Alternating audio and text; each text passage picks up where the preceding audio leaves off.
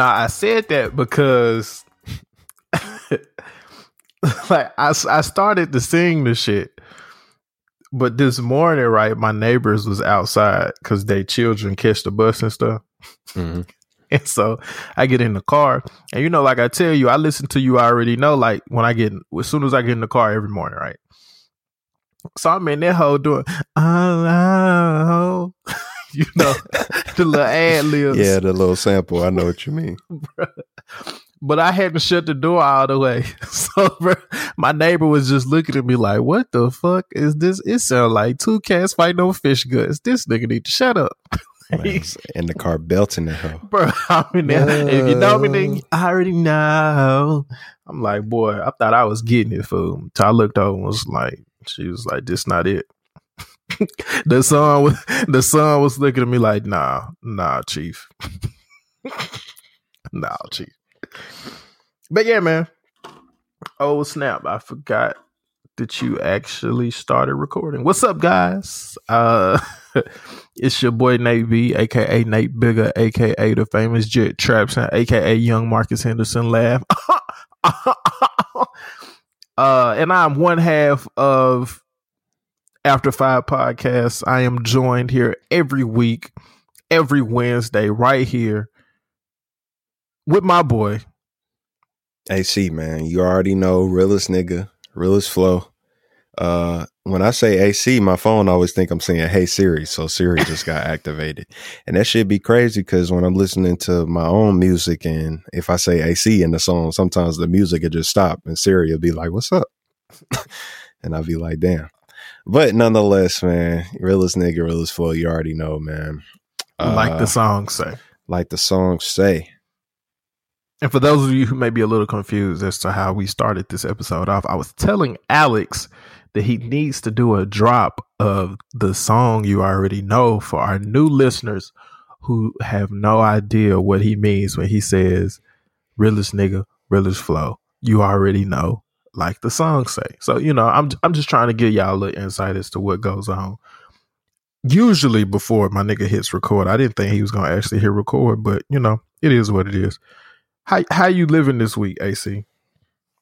Uh, you know, it's been uh it's been a pretty uh, eventful week, man, to say the least. Um so, you know, this past weekend I actually had the opportunity to attend a uh, men's conference. It was really like a Christian men's conference uh at Bellevue Baptist if you if you you know live in Memphis are familiar uh, I'm, i know you're probably familiar with Bellevue, and it was a huge event. I mean, we're talking about like 2,500 men, like you know, like a Promise Keepers type event or something. Nah, not like that. It was, uh, I mean, it wasn't like for young men. It was like I don't know, like I don't really know. It was just called, you know, like a men's. It was just the men's conference. Like I don't even know what to say. Men of Memphis conference. Um, gotcha. okay. Where they had like a lot of speakers come in not a lot. It was maybe like four, but just kind of renowned pastors from around the country. And uh, also they had Gene Chizik, uh, who, if you're familiar with the sports world, he he's a former college football player, but he also is a former coach as well. Uh, coached that Auburn team that had Cam Newton on it, I think. Um, but yeah, he spoke to. It was actually pretty good. Um, I picked up some uh, some good information. Um, that you not gonna use because you are not a practicing Christian, but we're not gonna do that. I mean, you know, you said that, not me. I mean, God know my heart. God know my heart. Well, that's nigga's favorite excuse. Yeah, and you know, uh, God know my heart, bro. No, nah, but y'all know the deal, man. You know, I, am I'm, I'm very much a Christian, uh, and I I thought it was very um very uh it was good, man. It was good. I'm glad that I was able to attend that and uh, really got that boost. It was Friday and Saturday, uh, so that was great. Um, another thing, uh, my brother had his first son. My brother Jeremy had his first son. Uh, was born this past Sunday. Shout out to uh, Germ, you feel me? Yeah, so he got a Super Bowl baby. Um, baby actually came pretty early. I think it was due on the 13th of March. So it was a little over a month early. So they still at the hospital, but everything is going fine. Uh, now, know, is this the same baby from the baby shower? Yeah, same baby. Same oh, baby. wow. Oh, Yeah, so that so Oh, that okay. happened, you know, much quicker than expected. Okay, Um, turn up, so, God. yeah. I see you. yeah, you know, Super Bowl baby, three pounds, thirteen ounces, same as the score to the game. How about that? That is Uh, crazy. Look at God. Look So at look, God. Look at him. Uh, so yeah, and then other than that, I think I was just trying to think. Yeah, I think uh, this pretty much been my week, man. Well, turn up, man. Sound like you had a whole lot of life shaking, life changing stuff going, man. I'm, I'm happy for you. Well, thank you, man. Maybe, Thanks. maybe you can you can stop, you know, cooning and, and, and stuff right now. But uh, Yeah, maybe. Maybe I'll stop. Maybe I will. maybe you will, man. I I had a um weekend. Okay. Uh, I had to, bro. I worked 16 hours on Friday, bro. All right, more than I would, so but weird flex, but okay. so yeah, man, I spent most of Saturday um just trying to catch up on rest to be honest with you. Like I went in at like 5:30 Mhm. and I didn't leave until like 10. Mm. But I'm I'm not counting like my breaks and shit like that. Yeah, but I mean, you yeah. get what I'm saying. Like so it was just a long that was the longest day I've ever had at work like that. Um but it was month end or whatever, so you know, it is what it is, I guess. Um so I spent Saturday really just trying to catch up on rest. Like I was drained. I don't, only thing I did was like went to the gym. that was pretty much it. Um and then Sunday, you know, me and Chris, uh, we watched the game, uh, pulled the grill out for cultural purposes and and threw some stuff on there. Okay. Um, had a couple people who were supposed to pull up, told us they were Mm. going to pull up Mm, you know, I hate that. and did not pull up, bruh. Damn. Now, when I say a couple people, I'm not talking about, you know, two or three. You get what Mm. I'm saying? I'm Yeah. talking about four people from just me.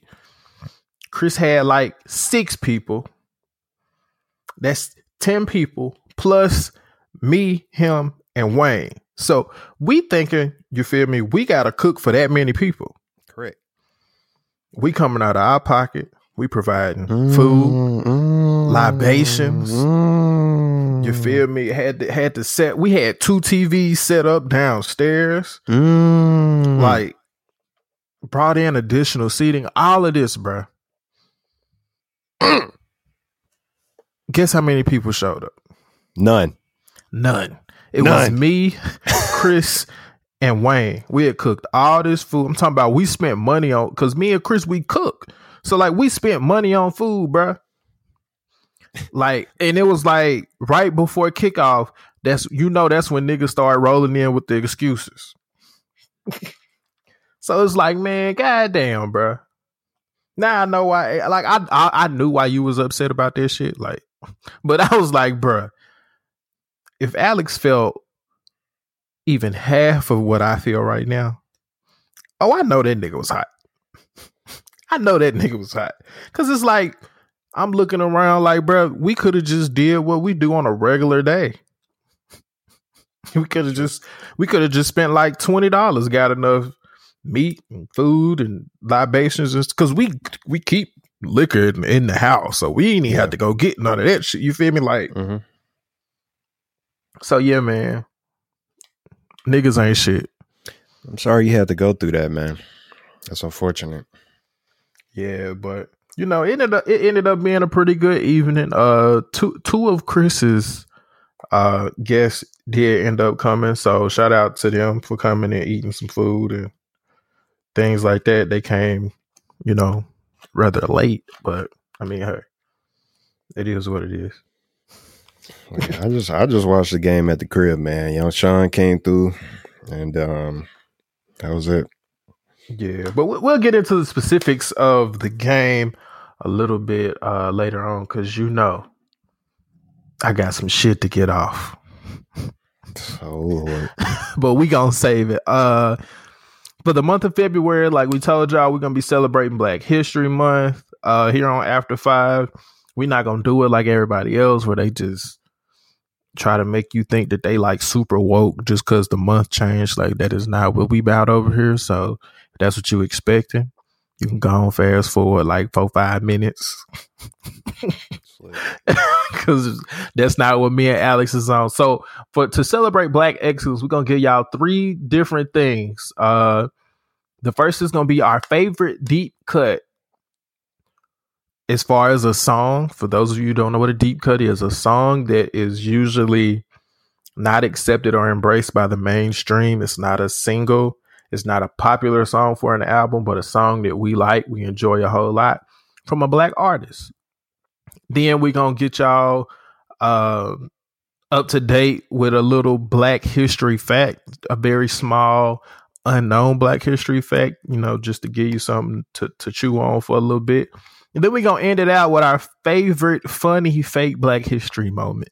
I know y'all have seen the memes where we talk about Leroy Jenkins, the first man to successfully whistle at a white lady and run away type shit. Like we're gonna give y'all the, the the funny black history moments too. So uh to start it off, AC, what what is your uh, favorite deep cut from a black artist album?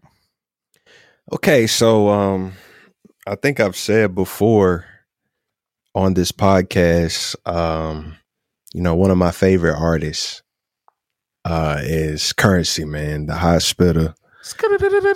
um, so, and I was actually, you know, I actually just tweeted about this recently, but definitely one of my favorite deep cuts. I mean, I may say that it may be, I mean, I think it's, I mean, it's definitely my favorite Currency song. Uh, it's off his album, The Stoned Immaculate um, which I think was one of his like first major album releases. Like, you know, Currency dropped 10 albums a year. But this one was like his first like major release, uh, like through the label. I want to say it was Warner Brothers.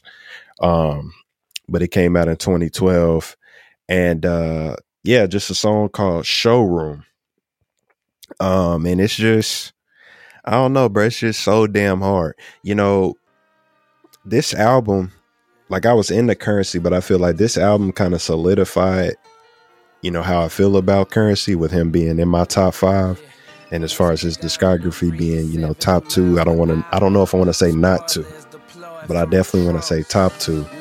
And, uh, you know, showroom, man, you know, every time it come on, I can't skip it because, you know, the bars was just ridiculous, man. I can't even get into filing in my collection with the rest of my shit. Up to date bill sheets, documented mileage. Handbook in the console, I know everything about it. Got your woman where she need goggles. See me on the set, I'm the picture of survival. Live in the flesh, dropping bombs on my rivals. We the motherfucking jets, you just motherfucking clown shoes. Borrowing your big homie jewelry, shooting virals. Never wheeling them cars, just standing by them. Not really knowing them bras.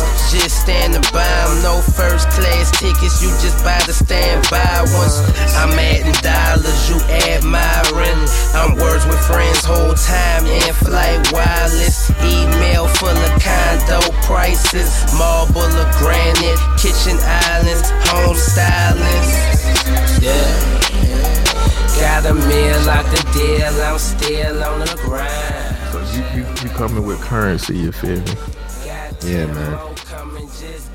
I dig it. I fuck with Currency Tough. You know him and Wiz supposed to be dropping an album Friday. Uh yeah, I'm very aware.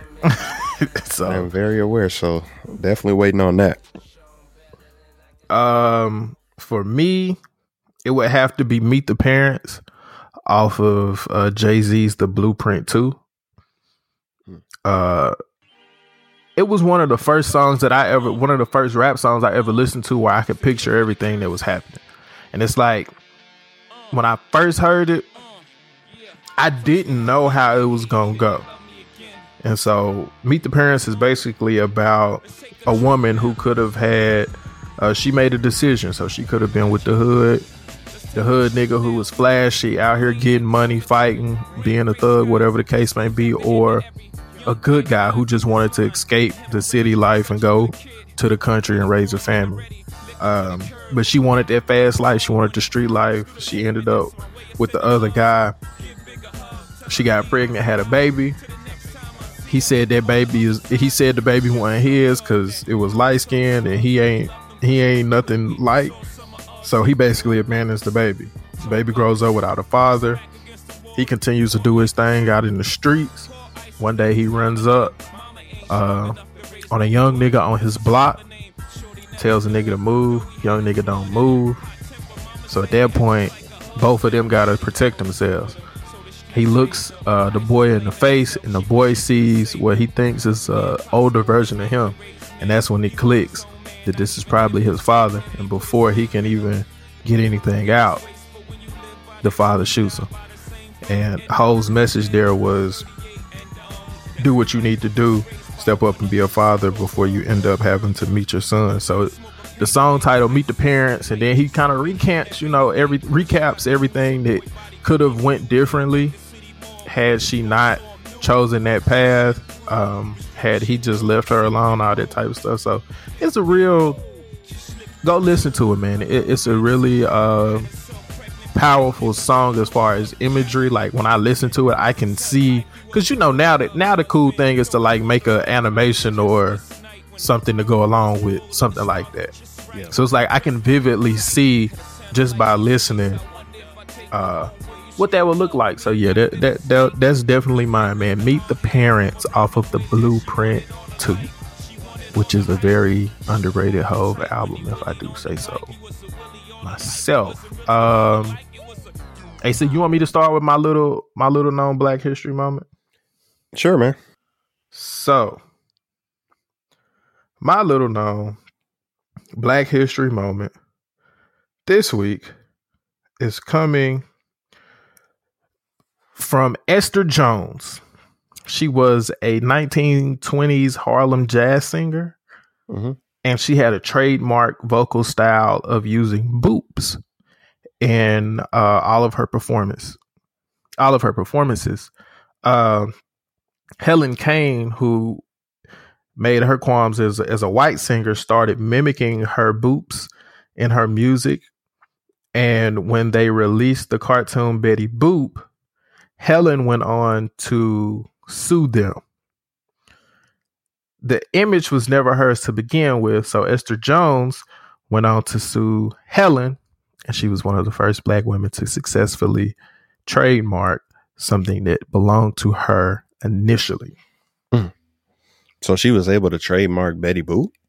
She was able to trademark the style because it you know how scatting was a style back then? Yeah. So her her her form of scatting was boops. Hmm. And I may not be saying that right because I got a big tongue. so it may not come boop is what I'm saying. Yeah. Like Betty Boop. And that's where Betty Boop comes from. And Betty Boop is not a white woman with, you know, short finger finger curl waves or whatever the case may be. She's a black woman. Uh so yeah, shout out to to Esther Jones, aka the real Betty Boop. All right. Um, my uh Black History fact is uh about Martin Luther King, man. You know, I know this is somebody who is the only damn person they taught us about in school. You know, um as we all know, he was assassinated in Memphis, Tennessee, uh, doing a speech in regards to the sanitation workers. But I recently came across some information that I'm going to say is fact for the purpose of this podcast. But apparently, you know, after he was shot on the balcony at the Lorraine Motel, uh, you know, he didn't die immediately. He died in the hospital. Mm-hmm. But the story goes is that when he went to the hospital, you know, they were working on him but then, like, you know, some men came in to the room that he was in and pretty much told all the doctors and nurses, like, look, just stop working on him. You know, like, this nigga finna die. And apparently they were threatened to stop working on him. Uh, so yeah, then they pretty much just left him on the table. Uh, the story goes that like, you know, like his head was on a pillow, like the guys that came in, like took his head, like took the pillow from behind his head and pretty much, you know, just made sure that he died from the gunshot wound. So some say that you know it wasn't actually uh, the gunshot that killed them; it was uh, the lack of, um, you know, I guess treatment uh, during those last few moments in the hospital following the gunshot that actually killed Martin Luther King. Yeah. Um, so I, I mean, I did get kind of multiple sources to corroborate this. I mean, it could be, uh, what's the word, conspiracy, but I don't know, man. Seems pretty legit to me. You know. I mean, even when you think back to that to that shit, I've heard conflicting stories about who actually shot Martin Luther King. True. I've heard that it was actually a black man who shot Martin Luther King. Damn. Um, and I really don't want to get into the reasoning behind why they say that he shot Martin Luther King because I don't, you know, you never want to tear down somebody's character or legacy, um, especially if they're gone. And as, as important of a figure as Martin Luther King was, um, but I'm sure y'all can read between the lines. Uh, based on the rumors that we've heard about Martin Luther King and some of the things that the FBI made sure that we found out about. So, I hope to God that that is not the case because you know it would just be sad to know that we lost the last real galvanizing leader in the black community from a holistic standpoint to to violence against him from one of his own that he was trying to help. You know what I mean? So I mean I get I get that. Uh, but I don't know, man. It's just I don't know. I don't want to get too deep into it, so I'll I'll leave it at that. It is fucked up. yeah, yeah, yeah. It, it, it, it's it's it's pretty messed up, man. Uh, do you got a funny one this week? Uh, I really don't have a funny one. I'm sorry, I don't have that on on tuck like that. So the one I got is Johnny Lightbright Jones, Damn. who is credited as being one of the first black men to be photographed drinking out of a whites only water fountain and live to tell the tale. Mm. Rumor has it that Johnny had just finished whooping some white boy's ass. In whatever field of play you would you would think niggas would be allowed to do during that time, and he was parched and he wanted to go get him a drink of water. He went over and saw how poorly maintained the black water fountain was. And He said, Fuck this. They got me fucked up. I'm finna go sip out of that good old whites only, cause fuck them. He took that sip, that picture got taken, and now he lives in infamy because he got away and lived to tell the tale. Shout out to you, Johnny. Shout out to you. Happy Black History Month, niggas. like to me, it would just be crazy anytime I think about like white people was really like, yo, like these niggas need a like a separate water fountain. Like we cannot even drink the same water after these niggas. Like as if they was like drinking after us. It was like, nah, these like, you know, like they gotta use the bathroom somewhere else. Like I don't know. To me, it's just like I mean, I don't know. It's just even crazy to even think about that. Like, yeah, it's it's hard to niggas, fathom. Yeah, like niggas was really like y'all ain't even like y'all are not like y'all are definitely beneath us. Like, you know what I'm saying? Like, niggas really felt like black people were just truly inferior. Like y'all not even like we're a whole nother type of breed of something else. Like, I don't know. That shit is just wow. Three fifths of a three fifths, I think, is the phrase. Nigga, you don't even know the phrase. That's you don't know the Jay Z line. I was gonna try. To, I was gonna try to clean it up, but like, then nigga, I, you I ain't even know that. I was too deep, so I was like, "Fuck!" But three fifths of a human being is the that is the uh, correct terminology. But it's like when you think about this shit, bro. Like, and I was listening to Flagrant too, and they were talking about um, Bill Russell and some of the things that he had to go through in Boston, and it's like imagine being a, um, imagine bringing that many championships and that much glory to a city and they still tell you that you got to pick up your food in the back. They still tell you that you can't you can't drink out of the same water fountain. They still are putting nooses on the bench after you didn't won four or five championships for them. Like getting death threats after you become the first black coach in professional sport. Like just like this shit is just like I I know there are much more important things that occur, but I'm just thinking, you know, from that basic level, because a lot of people tend to really understand sports. Mm-hmm. Like think about that shit. Like you can do so much to bring so many people white, black, red, yellow, whatever the case may be, joy because sports is something that can be consumed and enjoyed by all. And they still, after you go out there and put your put everything on the line to get this win, get these championships, and these motherfuckers be like, Yeah, you have to go to the back to get your food, boy. Like, nigga, what? Hmm. Nah, bro. I mean, those were the times, bro. Yeah, and that's that's why, you know, I'm thankful that there were athletes like him and, and like Muhammad Ali who was like, nah, we're not going for this shit. Like we we gonna stand up for what the fuck we goddamn believe in and feel. And that's what makes this whole Colin Kaepernick situation and the Super Bowl. I know we're gonna talk about it a little bit later on, but that's kind of what makes how we view what standing with Cap really means, it's it's it's hard to kind of it's hard to kind of pinpoint because we knew exactly what they were fighting for. They were fighting for equality. Mm-hmm. The stand that Kaepernick is making, uh, although no less important in regards to uh, criminal justice reform and police brutality, it's a little bit more difficult to pinpoint an actionable thing that can be done to combat it and change it. So yeah, we can talk about that when we get there. But I, I just wanted to make that that that small point. Uh, shout out to Bill Russell, man, and, and rest in peace to Muhammad Ali. On a much less somber note, uh, Alex, I got a pick two for you this week. Oh shit. and I want you to listen very, very closely What's to the, the lottery, nigga. Pick two. I mean, it can be damn near. it can be. Uh, so I'm gonna give you seven options, and you can only pick two. Okay. And you got to tell us why. So the first, the first option is you can gain a superpower. Second, you can inherit ten million dollars.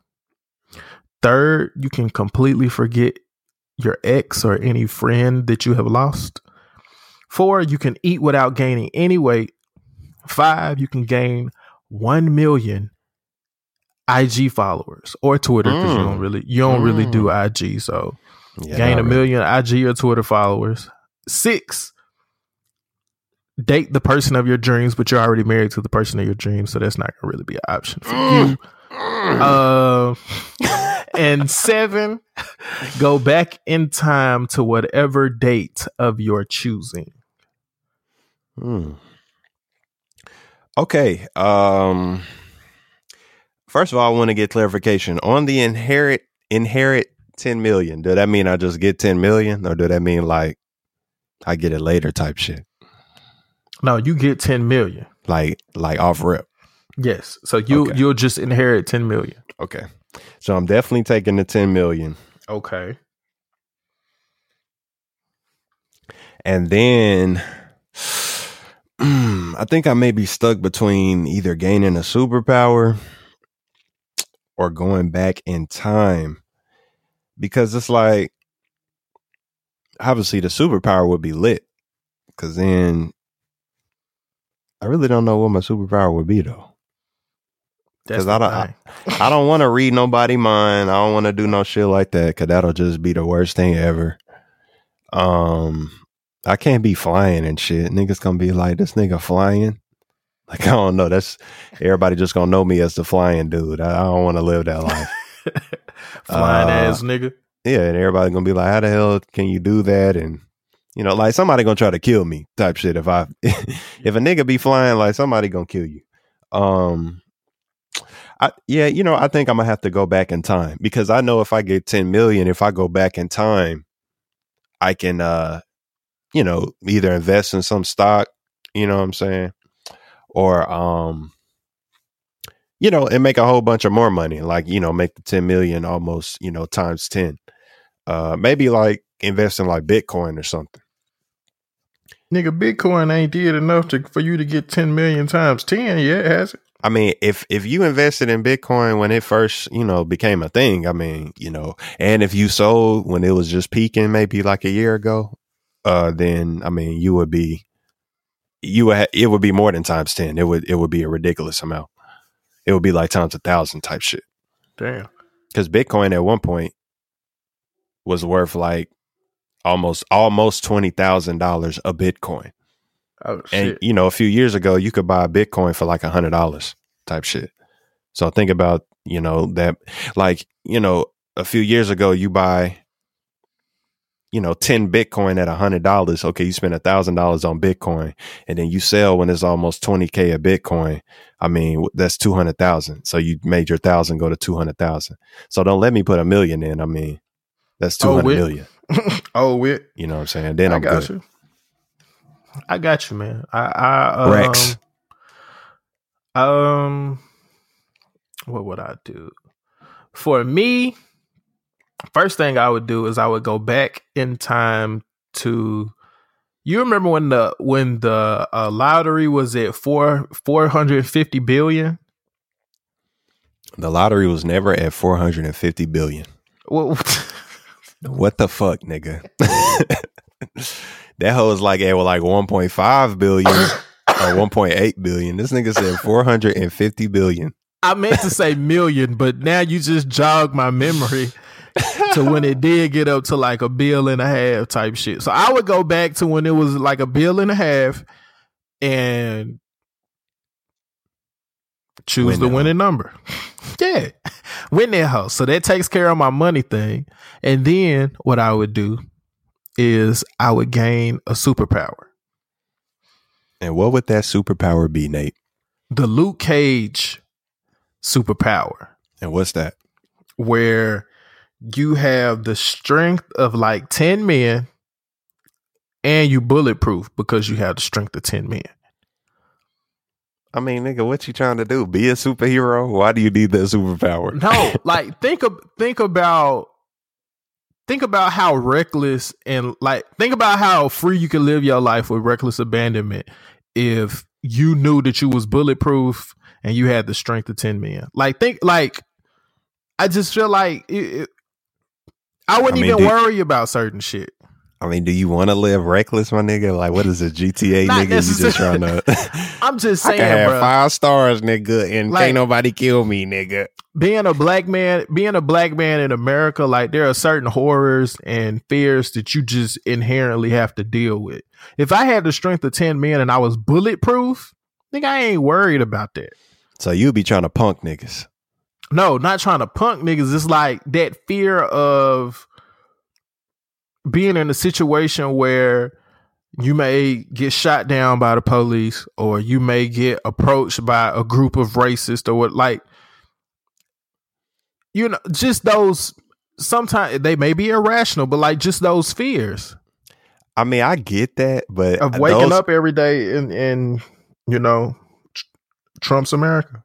I mean, those the chances of either the chances of you being in, you know, some type of shootout with the police or the chances of you being, you know, approached by a group of like racist people ready to beat you up are just so thin that I don't know that I would, you know, use my superpower just on things that will help me out in those situations. But if you stay ready, you ain't got to get ready.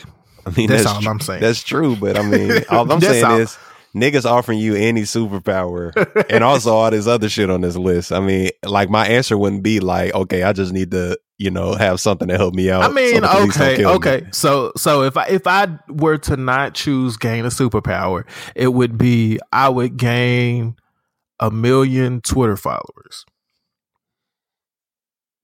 That way, what I would gain a million Twitter followers for after five.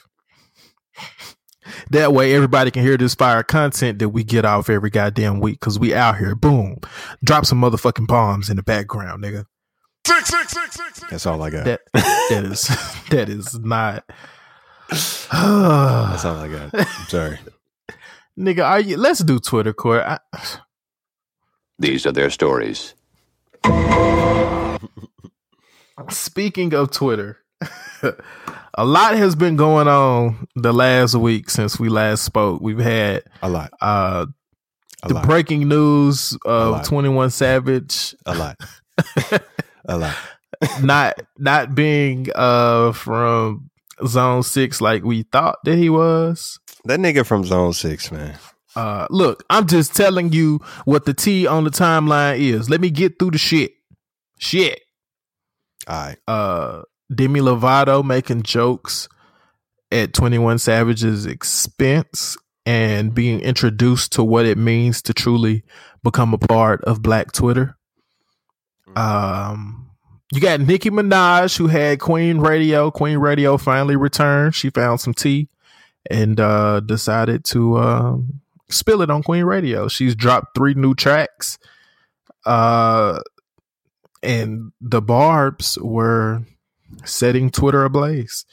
Uh, Cardi B was performing at the uh, prison reform and criminal justice reform event put on by Meek Mill, Mike Rubin, Robert Kraft, and Jay Z, Okay. uh, where she and Robert Kraft were dancing on stage to one of her songs. Um, and it, let's we could just start there because we got plenty more shit that we can hit on from Lori Harvey to Liam Neeson to goddamn Bow Wow. You feel me? We we can go anywhere. So where, where you want to start, man? Um, I mean, I don't know. I mean, like you just gave me so much. I don't know where to start. um, I mean, let's just start from the top of the list, man. Let's start at Demi. Demi Lovato, Demi Lovato. And we can tie this in like that man, Twenty One Savage. Yeah, so so the the news broke that 21 Savage has been detained by ICE um because they said that his visa is he was here on an expired visa. Uh most of us didn't even know the nigga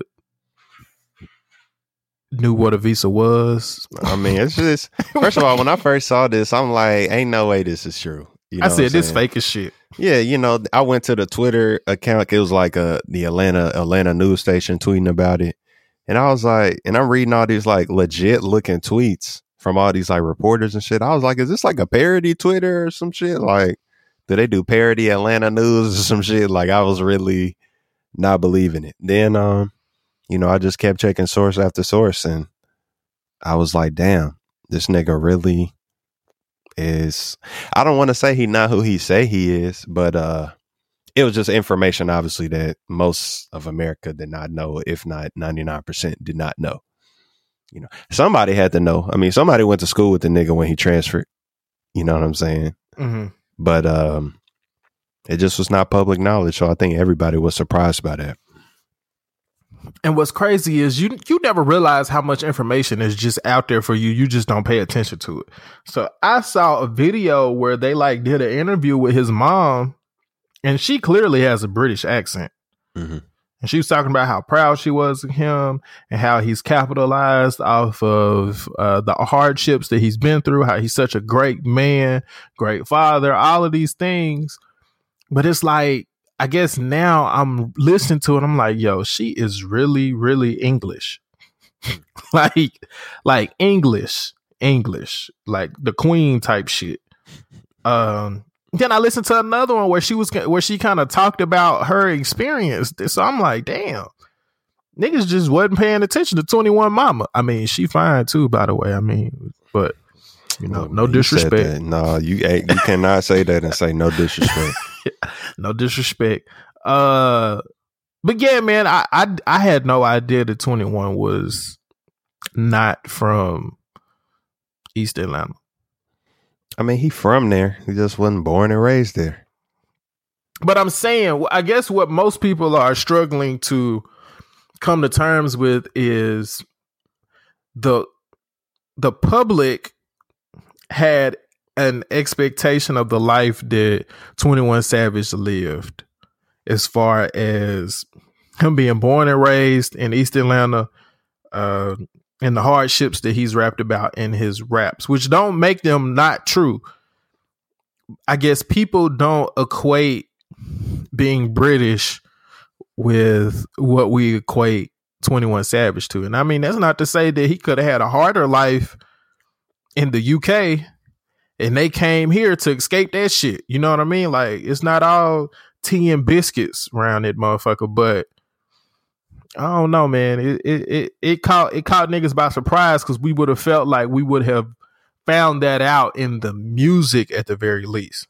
You know what I mean? Yeah. I mean, I just thought some shit like that. Like I said, like you grew up in this city. I mean, everybody know that once you start coming up, it's the haters that be out there trying to, you know, shit on you. So I just would have thought niggas would have been like, man, this nigga from Britain, or you know, you know, or you know, just just releasing that information about him because it's like we didn't know, but somebody knew, and it wasn't just somebody. It was it had to be multiple people that knew. But uh, I mean, that information was just never provided, and yeah, it was just a huge surprise. And then obviously, it's a surprise to think that you know, given his success, uh, given everything that he's been doing, that they just arresting the nigga now. Like, you know, nobody can really make sense of that. And see, that's where I have questions because I was under the impression that 21 Savage had a criminal record. Um, and I know for a fact he's gone uh, international for concerts and things like that. So it's like, I know for a normal person, a normal US citizen, you have to have a passport in order for you to leave the United States to go to another country. Correct. Even if you are an entertainer, you have to have a passport to leave the country to go to another country. This situation makes it even more crazy that if he was on an expired visa, there would have been no way for him to be able to legally leave this country or legally enter another country. I mean, because he would have he would have had to have had a passport to accompany his visa, and they would not have given him a passport if his visa was expired. So somebody has to explain how the hell he's on an exp- like I, I guess I'm confused. Then I keep hearing conflicting stories on whether he was 13 when he got here or whether he was seven or was he in the seventh grade? Like I, like I don't know what the hell is the truth. Like, I it's, it's it's like look, I don't I don't really like to get into the uh like you just said like the specifics about it. I just you know at this point I just want everything to be cleared up. You know what I'm saying? I don't want it to be a case where it's like, damn, you know, this nigga really is is going to get deported or you know some shit like that. I'm just hoping it can all be cleared up and uh, you know, he can stay in the US and live his life and then, you know, we can move forward just with the jokes about it. And uh, you know, it won't be about like, damn, like it is now where it's like, yeah, it's crazy he from the UK, but at the same time, you know, this nigga's really going through some serious shit. You know what I'm saying? So how do you feel about how do you feel about the memes or the jokes that are being made right now? Well, okay, so when the news first dropped, you know, like any news, the memes coming right after, you know, especially if it's some crazy shit. So the memes coming right after, uh, it's like, okay, we already know that social media is, um, you know, it's heartless about a lot of shit. You know, niggas gonna laugh at anything. You know what I'm saying? If if there's something to be made fun of, which is fine. I mean, that's just kind of how a lot of comedy is. You know, shit that you're not supposed to laugh at, you laugh at. But regardless, you know, there's a lot of people that were speaking about it from a perspective of, you know, he's arrested, he's a provider for his family, he's been doing well. You know, he's been kind of spreading a, a more positive message. Uh, I wouldn't say in his raps, but I guess outside of his raps. Um, you know, and this is a horrible thing that has happened to him. And then you know you just got the jokes about him just being from the UK, which I guess is is fine on its own. It's like there's nothing funny about him being arrested, but I don't really feel like nobody made jokes about him being arrested. It was more so just about the fact that he was from the UK. So, you know, for the most part, I'm okay with the memes because it ain't about him being arrested. It's just about us finding out, you know, it's just about some specific information we just found out about 21. So I'm okay with it. You know what I'm saying? Because nobody's really getting on the fact that he arrested. Now, some might say don't even joke about the about the situation altogether. Which I mean, I can understand you feeling like that, but I can understand somebody else feeling like it's okay. Well, I tell you who's not okay with you all's jokes about 21 Savage, and that Who is Offset, Mm. young rich nigga of the, The Migos. The nigga who said, uh, "Fuck y'all." You know he already don't like social media in general. He it's all it's our fault for everything. He probably think it's our fault. Twenty one in jail. You know, Y'all won. yeah, y'all won. That's his, that's the line. Y'all won. Young Y'all Offset. it. So, So uh, Chris Brown posted uh, a, a meme of 21 Savage being from uh, the UK on his Instagram and uh, said, Come on, fam, stop playing with the man's dem. Offset responds and said, Memes ain't funny, lame. Now let's just take a let's just take a second and pause for the cause. Memes ain't funny, man. Lame. Who the fuck talks like this, bro? like, what you mean? Offset, bro. like, is he saying memes ain't funny, lame, or is he calling Chris Brown a lame? He's Or, calling Chris Brown a lame. Like, I ain't know. lame. I ain't know he was on his. You feel me? Uh, Pete Cassidy or whatever. So, Chris Brown responds and says, "Fuck you, little boy." you better worry about what you got going and focus on you. All this cap on IG is what's lame. Your energy wasn't like that when I came to the Drake show in LA. Ooh, ooh. Spice. He getting ready to add more spice. If you don't get your hip a hop, a hibbit, a hibbit to the hip hip hop, and you don't stop the rocking face ass out my comments, sensitive ass nigga. Call me personally. You want some clout when all you gotta do is pull up. No camera, no flexing, and all that. If you a real man, fight me. Oh, and another thing, suck my dick Damn. with I mean, four that- exclamation points. to me, that's just like ultimate disrespect. That's like ultimate, like, nigga, you ain't nobody. You ain't hard. I don't give a fuck. You know, fuck all the y'all Atlanta shit. Nigga, you ain't nobody in Atlanta. That's what I hear. That's crazy, man. Yeah, man. That that shit is uh I mean, what, what, me? I mean, where's Quavo at? Look, Quavo is staying out of it because he know Chris Brown will fuck around and try to whoop all they ass at the same time. Quavo. Not Quavo. so uh that what's crazy is I, I know Offset gonna get clowned a little bit for uh what he said to Chris Brown, but that's literally how black people treated Demi Lovato. like, They did well, I just wrong, think she. I just think she wasn't, she wasn't welcome to being on a joke. Like, like to, to our white listeners, you have to understand one thing: there are certain things and certain aspects of black culture that you are just not privy to or really encouraged to be a part of Mm, because it comes across a different way. mm. So when Demi Nick. comes out and said, "Go ahead," Now I was going to just ask you to break that down for me, so you can go ahead and continue. So so when Demi comes out and says the Super Bowl is boring, she's enjoying the 21 Savage memes more. Mhm. That does not come across as the 21 Savage memes are funny. Um the game is boring, so I'd much rather look at you all's funny memes on the timeline than watch this boring game. Mhm. How it comes across is that shit is funny. This nigga is getting deported. Ha ha ha whether right or wrong, that's how that shit comes across. So you know, in niggas' mind, they like, oh, I know this crackhead bitch is not trying to throw jokes.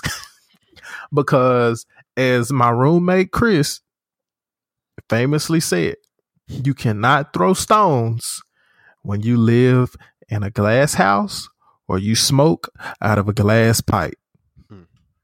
And she learned really, really quickly what happens in the black community when you jump out the window and ain't nobody asked for you to pull up.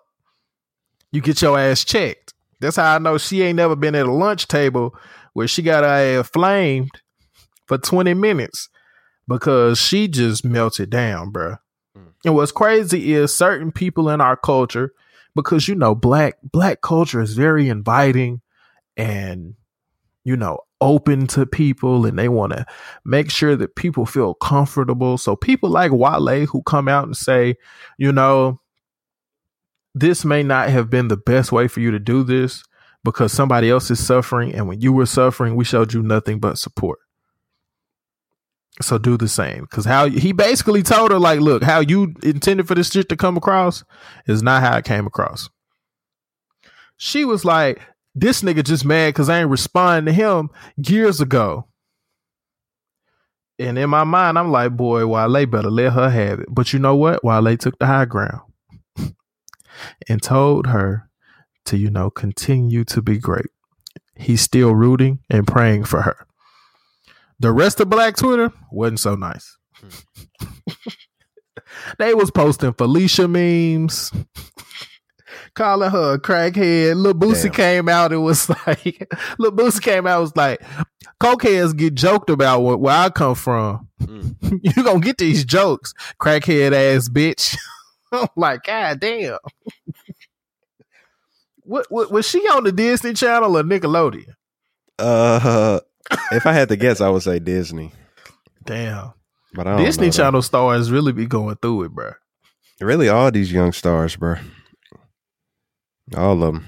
They be bad off. They, Hey, but they you know- out here on coke, coke. I don't. I don't like. I don't like how they did Demi, bro.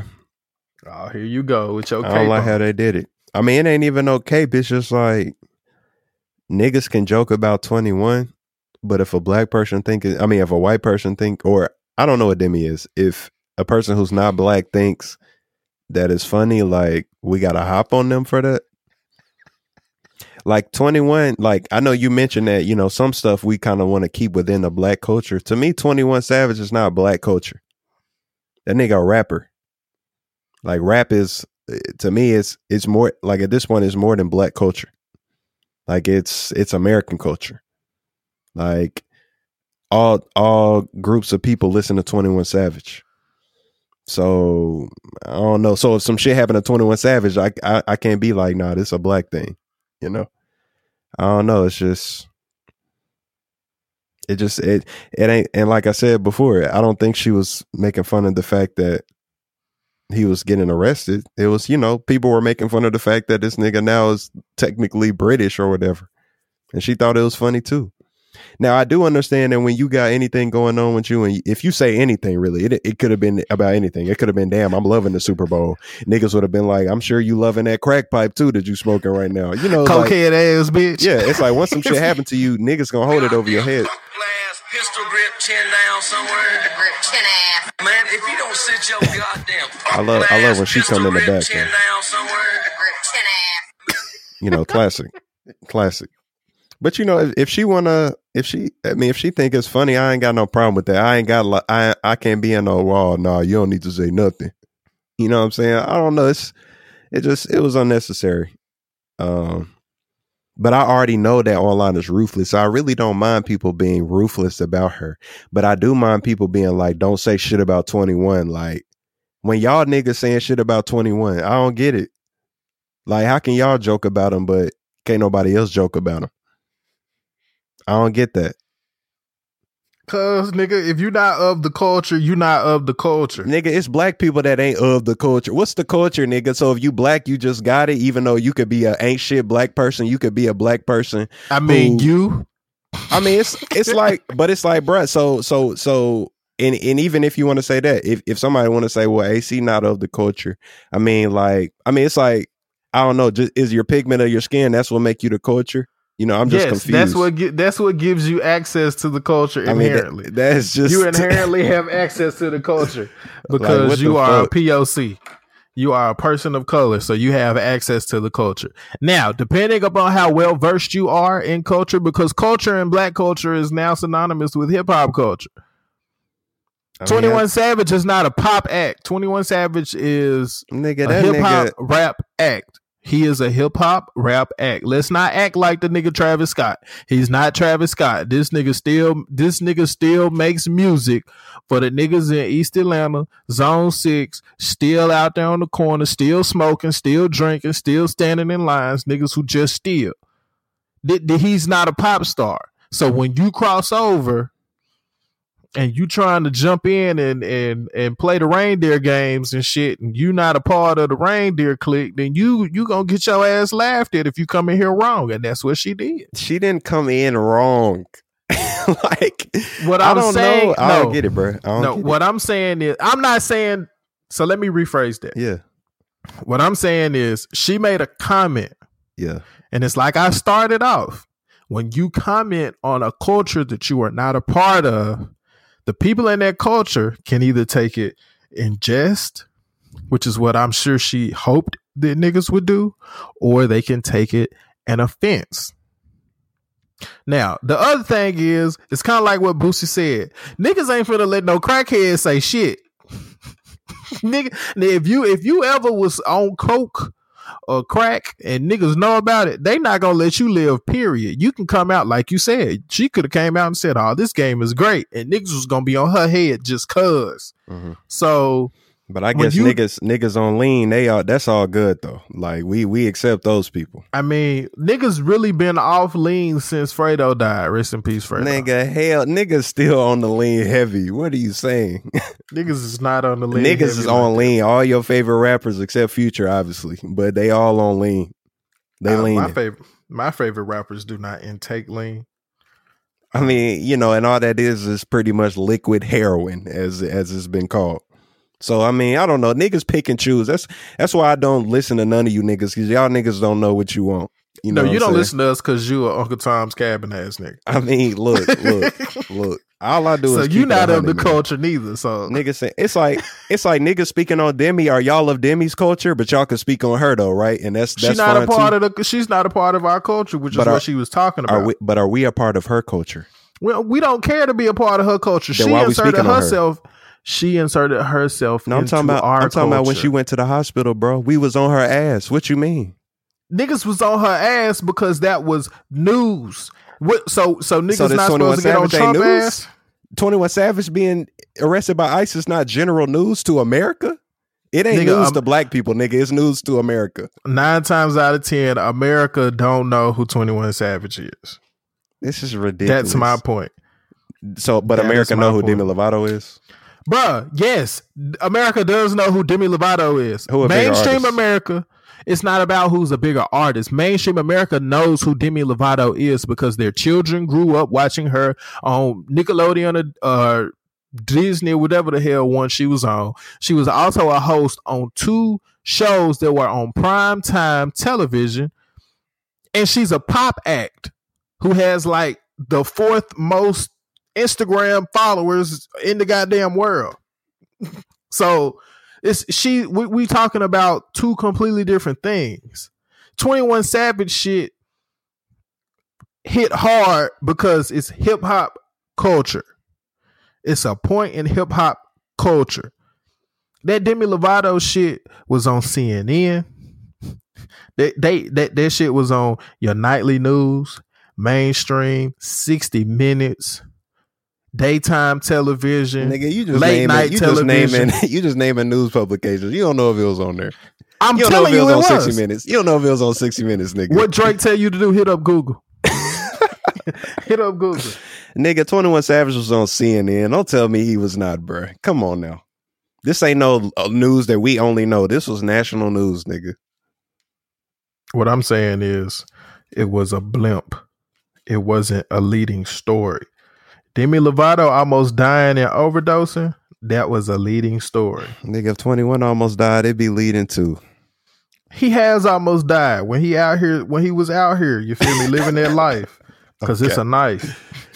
Okay. like, you- like just 21, mind. 20 21 i don't know all i'm all i'm saying is like i don't feel like i don't feel like she can't say that she enjoyed the 21 savage memes like there's nothing wrong with that it ain't downing 21 it like it's nothing negative like so i don't i don't get the pro i don't really see why she was received with so much negativity and i know we can always say well you know you shouldn't even be speaking on shit like that. There was nothing that she was even speaking on. She just like, yeah, this game boring. And y'all funny. And niggas like, fuck no, we ain't funny, nigga. Fuck you, crackhead. Like, I don't get it. I don't get it. But I'm gonna let y'all have that though. I'm gonna let y'all have that. Though. just posted on his Instagram story, Cokehead don't want no smoke. See, when you do coke, Man, plenty niggas have done coke. I was like, I don't know. I'm like, like you was just saying, it'd be a plenty folks with throwing stones in a glass house, and I ain't got time for niggas to just be, you know, just shitting on other people because they can publicly. You know what I mean? Like niggas got folks in their family doing coke. I don't see y'all on them like that. Doing crack, I don't see y'all talking about them like that. Shitting on them. You helping them, huh? You know what I'm saying? But you can shit on Demi. But really, I ain't got no problem with Demi getting shitted on. Cause I understand that's just what it is. nigga, yes you do. No, I don't. I don't. Since you so in tune with the white people, bro, what what what is white people's back that ass up? White people's back that ass up. Yeah, Shit, I don't know. Honky tonk, but don't go don't. Is that it? nigga, nigga on Twitter said it's Sweet Caroline. Sweet Caroline. I don't even know, dog. I don't know what's I don't know what's they song that they just like gotta turn up to. Like as soon as they hear it, They got so many, I don't know. what what what what other ones do they have? Since Shit. you of the culture, Sweet Home Alabama. Boom, That's boom, that's gonna get a turn boom. if you in the if you in the South. And then you know, Don't Stop Believing is just they song that that's like their karaoke song. I don't know if that's they back that ass up Song. I don't know, bro. You have been around white people when "Don't Stop Believing" come on. No, niggas just sing it. They don't. I don't see them dance to that. Everybody just sing it. But I don't know what white people listen to, man. they listen What to Twenty One Savage. I'll tell you that. What I'll if it's some that. bullshit like Gangnam style? Fuck no. That was a that was a that was a moment. Bro, you don't think Gangnam style still go up in the pop clubs, bro? I mean, it it go up just like any old, you know, black song that they may play may go up. That niggas be like, hey, you know, I'm fucked up, and and this song used to be hard, so I'm turning up. You know, when you get turned, it don't matter. Oh, I know what they shit is, bro. What's that? All I do is win. Hell no, this ain't Bruh. the end of, end of an NBA game. Bro, bro, white people love the shit out of all I do is win. That is definitely they back that ass up. Ain't no I hoes- promise you, bro. Ain't no white women twerking to. And the hands go up. Showtime. Let let let let them get off uh, uh off two vodka sours and cranberry. Hey, Gonna be in that thing. Am I stay there? Am I stay there? up, down, up, down. That's when they do the twerk thing. Up, down, up, down. Yeah, bro. They white the, our, our our Caucasian counterparts, they go up. They go up when all I do is win. Come on, bro. they go up. Uh, do you want to talk about Nicki on Queen Radio? Did you hear it? I mean, I ain't heard I ain't hear Queen Radio, but I mean, I heard all her all her songs. Um, I mean, they were straight. I mean, I just it was typical Nicki Minaj. I don't know what else to say. They, sorry, they weren't bad at all to me. Uh, and clearly she going at um Drake and Meek. Man, I don't really know what's going on, but you know, I ho- I hope I really don't give a fuck. Honestly, I mean, she can cut ties with both them niggas. I don't care. Young Money is done, so it is what it is. So do you was she cuz I heard parts of Queen Radio but I couldn't really decipher between what was her trolling and what was her being for real. So do she really like feel some type of way about Drake and Meek piecing it up and being like on the level in terms that they on now? I really do think she feels the type of way, just based on you know the freestyle long going bad. Um, because she said something like you know, like she said something to the effect that both y'all niggas trying to end me, you know. So I don't know. I but mean, how? How are they trying to end her? Like I mean, I, am not, I I'm not. I'm not in the music industry, so I don't know, man. It's like I don't, you know, that's maybe it's some behind the scenes type shit. But that's been a rumor that you know her and Drake have not been on good terms. Uh, so maybe she just kind of solidifying that by But I- rapping on their song. My thing is when all of that shit end, when she and Meek ended, right? Yep. Who was the first person she ran to? Uh, I don't know who Drake. Drake and Wayne. Remember she did that song Yeah, with them. I remember. I remember the like picture. that was the and, and they did the whole little fake ass rollout of Young Money is back and shit like that. Like so it's like you can't I don't think you can feel no type of way when you and the nigga broke up. You got back on good terms with your people who you wasn't really fucking with because you was with the nigga he was beefing with. You didn't come out and pick a side.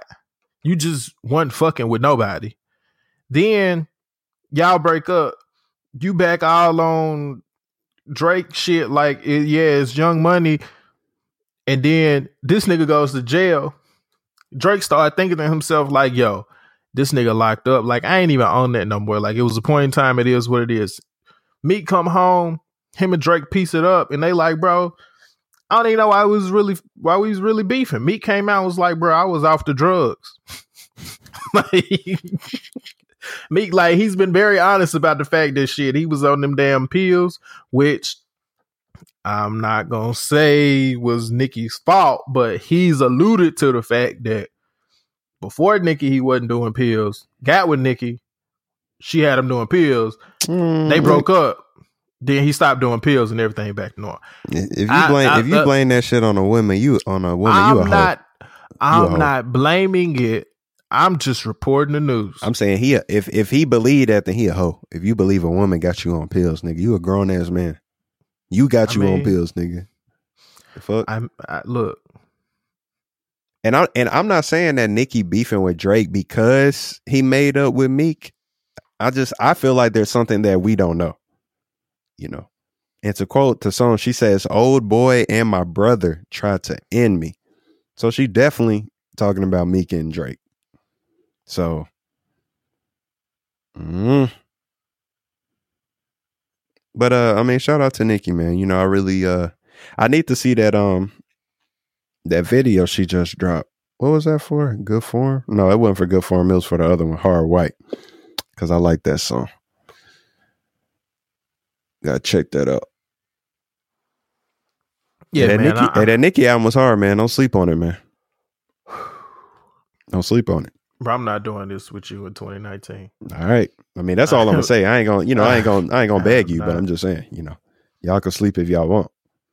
That, Nigga, que- we- that, we- that queen was hard. We are very fine continuing to get our rest. Um, to more important news. Yeah. Cardi B performed God. at the um event put on by Mike Rubin, Robert Kraft, Jay Z, and Meek Mill. It went viral because Bob Kraft got on stage with her and was dancing uh to her music, really vibing out, whatever the case may be. She she seemed to be entertaining and happy to have him be up there, be hyped with her and shit. And it started drawing a lot of people to question the entertainment industry's real stance on standing with Cap. Um and this was not, and I want to clarify this because motherfuckers have been incorrectly saying that she was performing at Super Bowl events and shit like that. She was not. she was at literally an event to further what Cap wants to get done. A foundation set up by four, by three wealthy men and a rich man. No disrespect to Meek, but he's not on that level financially with Hov, Mike Rubin, and Bob Kraft yet. To fund the change that Cap wants to see. The whole reason why he began kneeling to begin with. She's performing there to bring awareness, bring entertainment, whatever the case may be.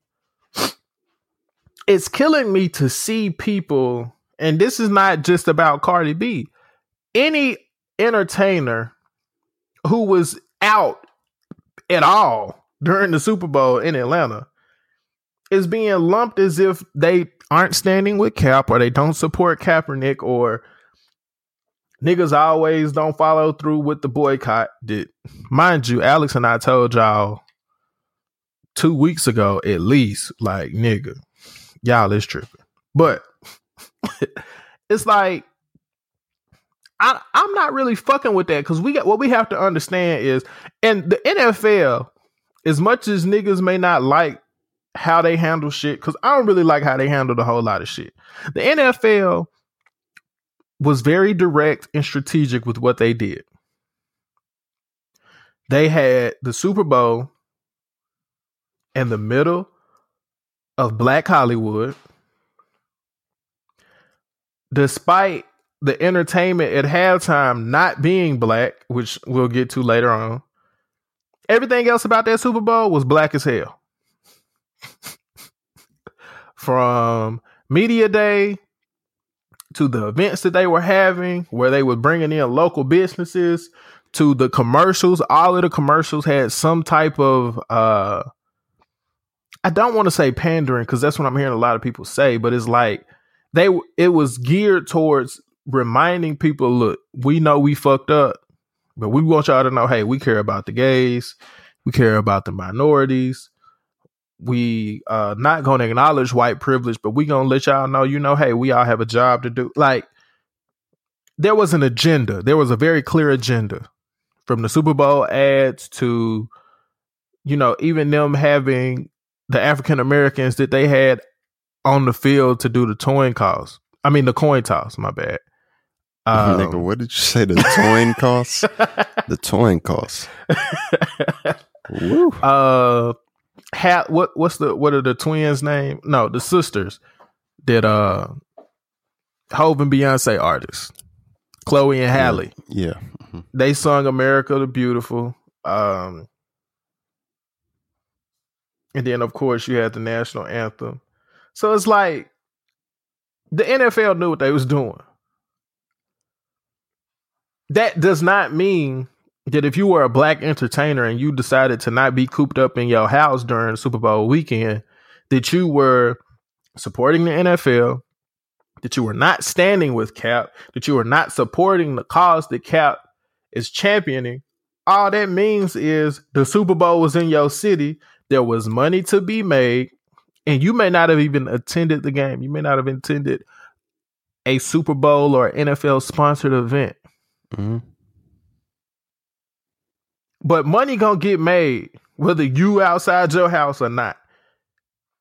Which is the point that I feel like that's why the NFL did this shit.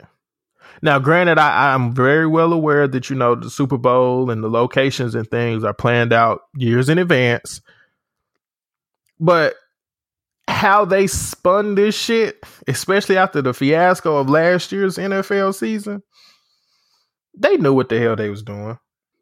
I mean, but th- do you mean that from a perspective of like, because it's like, okay, I know they did a lot of like, obviously, civil rights, um, you know, related events in Atlanta, Mhm. uh, you know, but I, I don't know. I mean, I mean, obviously that that can be attributed to you know all the backlash about Kaepernick, but I don't know. I mean, I think just given um, like more than the NFL, but just given where we are in terms of America, like because you talked about you know the kind of commercials that were on, I think we was gonna get that regardless. I think we're starting to see a lot more of things that's kind of geared more towards, um, you know, us us as Americans progressing in terms of tolerance and things like that. I just feel like that's just a wave that America is on right now, like more so than the NFL, but just America in general.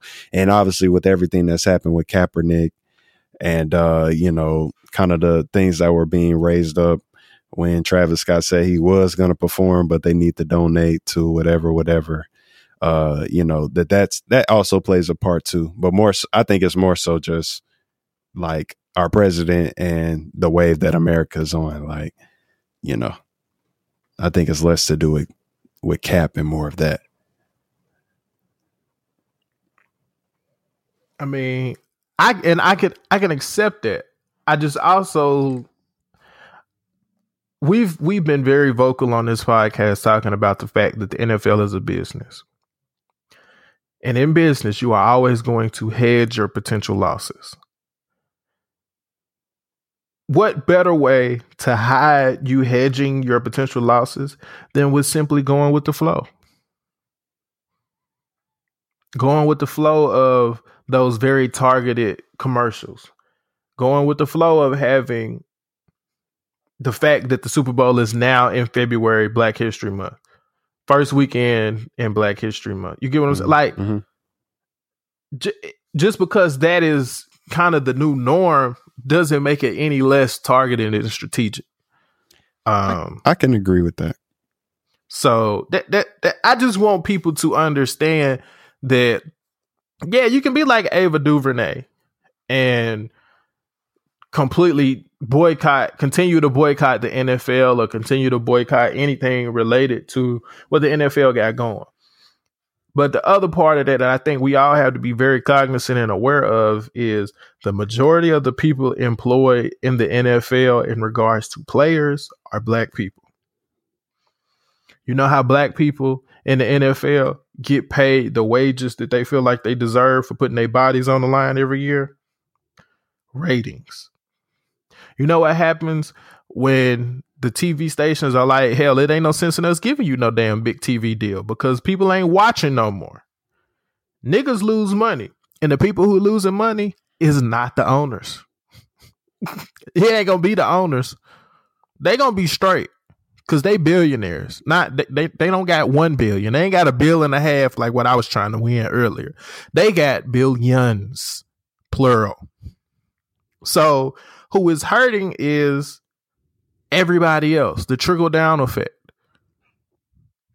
And next year, after next season, they go into another collective bargaining agreement where the TV deals they have right now are going to expire.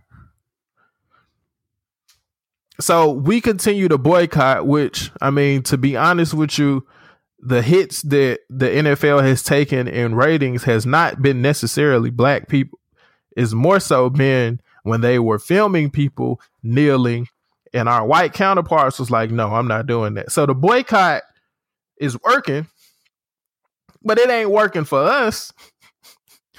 Which is why you don't really you you don't even you didn't hear really any situations where niggas was kneeling and it was a problem this season because they stopped showing the shit. And guess what the ratings did? Went right back to normal. I mean, So Oh. it, it it- it don't mean that you're not standing with Cap, that you're not supporting Cap. What it means is, nigga, if you want to watch football, you can watch football. You shouldn't be made to feel bad about watching football. Like if you donated money to the to the cause, if you donated money to what Cap has going on, if you've been out there marching, if you've been effective change in your personal community in regards to police brutality or criminal justice reform, and you still want to go home and watch the damn Titans, by all means do that shit.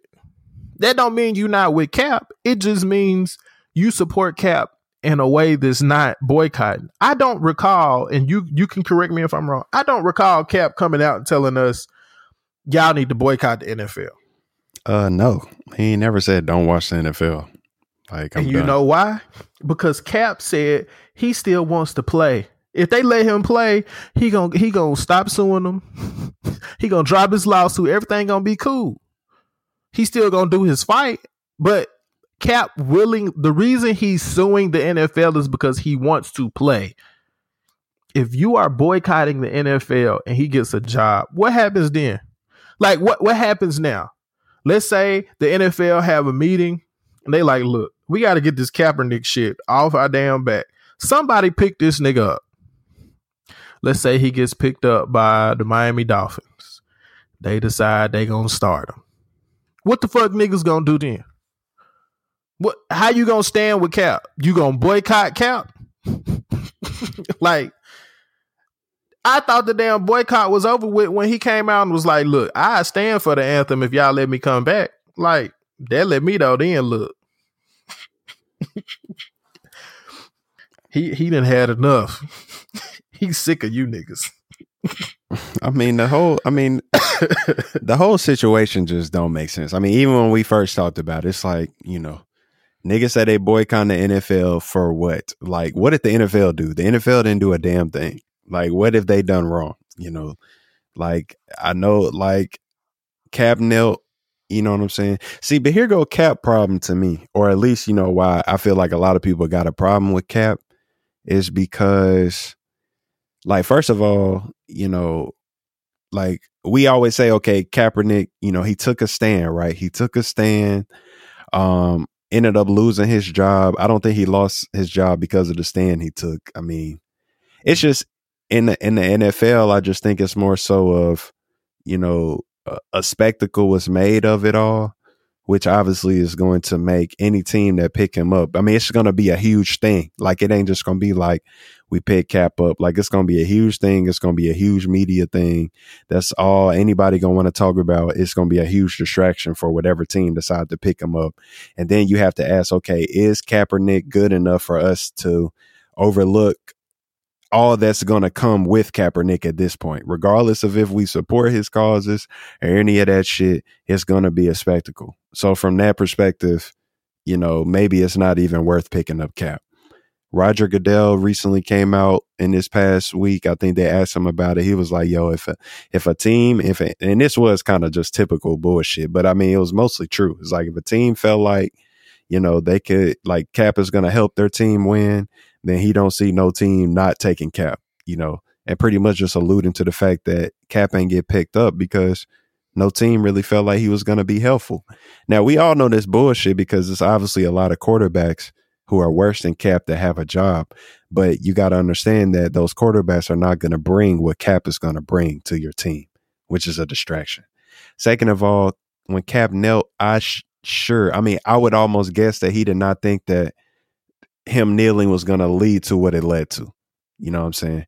I don't think that he initially thought, look, I'm doing this and I'm about to become a face of like this movement against police brutality. But that's what it became. So when you become the face of something like that, you're going to be under more scrutiny.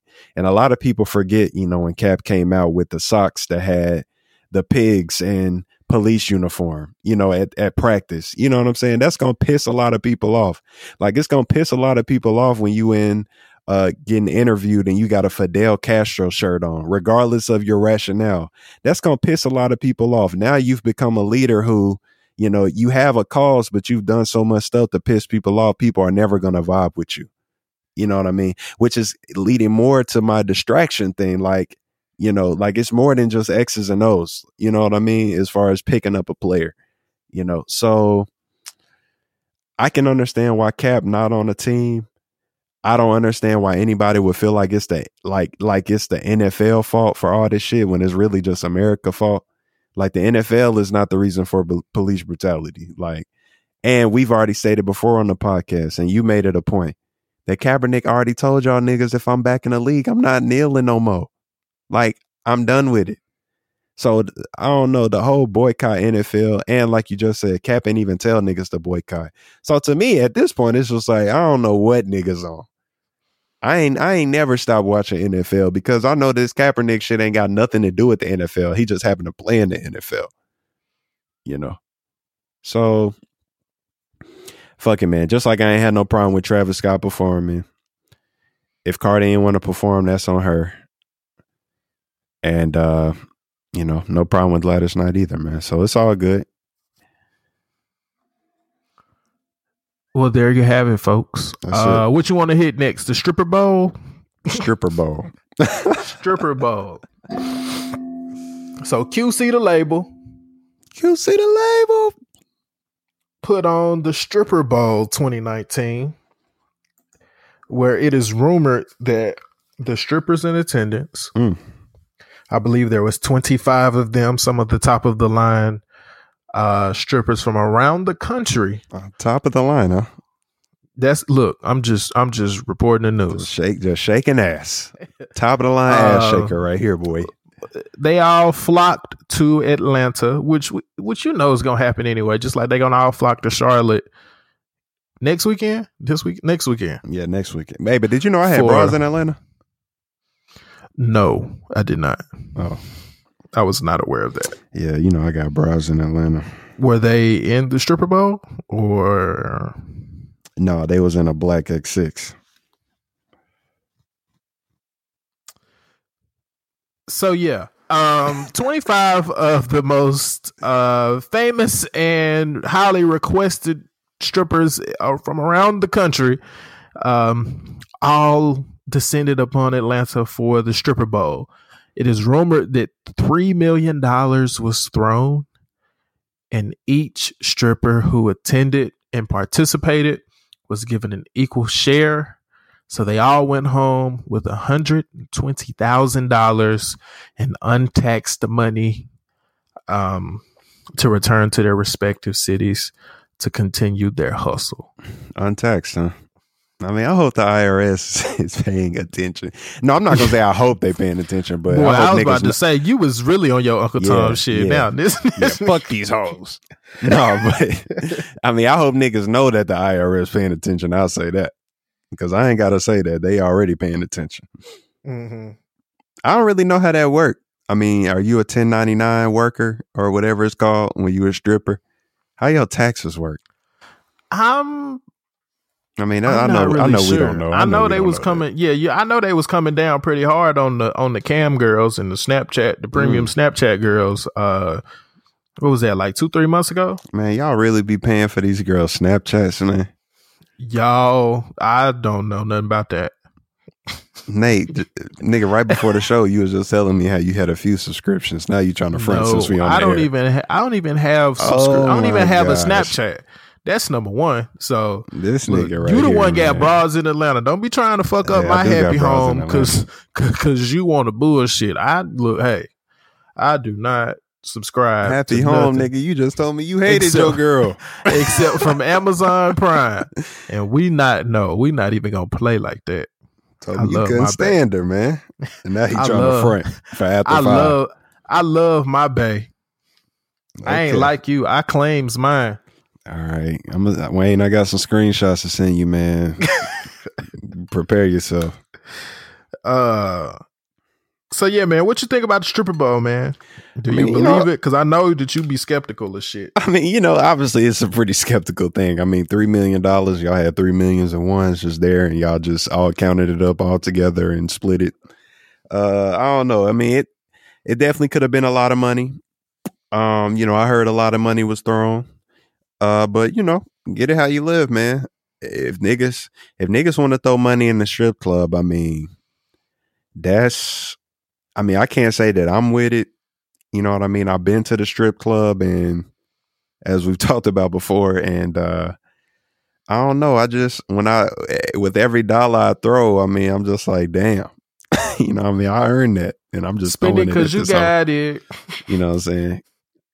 So I, you know, I can understand paying a little money, but I don't know. Like I heard, you know, P was throwing over hundred k himself. I mean,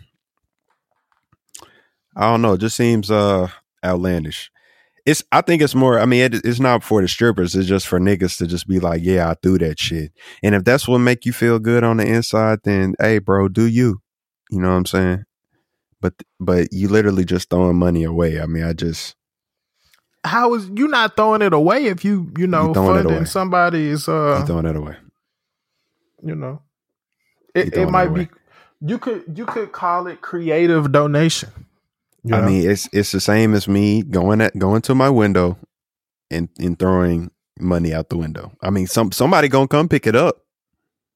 You know, if I'm in the street and I just throw it out in the street, like somebody gonna pick it up. It could help somebody, but at the end of the day, I just threw my money away to people I don't know. You know, so I don't know. Like it's good. Like to me, you know, you throwing uh, you know, a few hundred, you know, okay. Like even that's a stretch for me. But you know, if that's if that's you, if you got a few hundred to spare and you throwing it away, I mean, cool. But uh once once we get into them hundred thousands, now you just doing it to show off. And uh I understand that a lot of the club and strip club, that life and everything that brings money, it's just niggas showing off. You know, buying bottles, all that shit is sections. It's all just for niggas to show off and nothing more. Uh, so who do you think they showing off for do you think they're showing off for the women or do you It's- think it's- they, it's for everybody. do it to show off for yeah, I think it's everybody. You know, you do it for the women, so the women see you stunning, and you do it for the niggas, so the niggas see you stunning. I mean, it's for everybody. Niggas just want to stunt. They want to feel good. You know, they want to feel better than other people.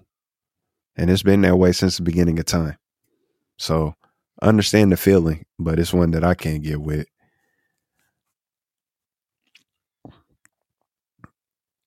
I, can- I can I'm, understand. I'm just why. humble, man. I'm just so humble. I don't know what it's like to not be.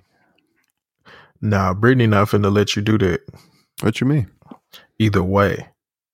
I mean, I do. First of all, I do what I want because I'm a grown ass man, and don't no Ooh. woman tell me what I can and can't do. I do not believe you. I mean, you can. I mean, I put that on my life,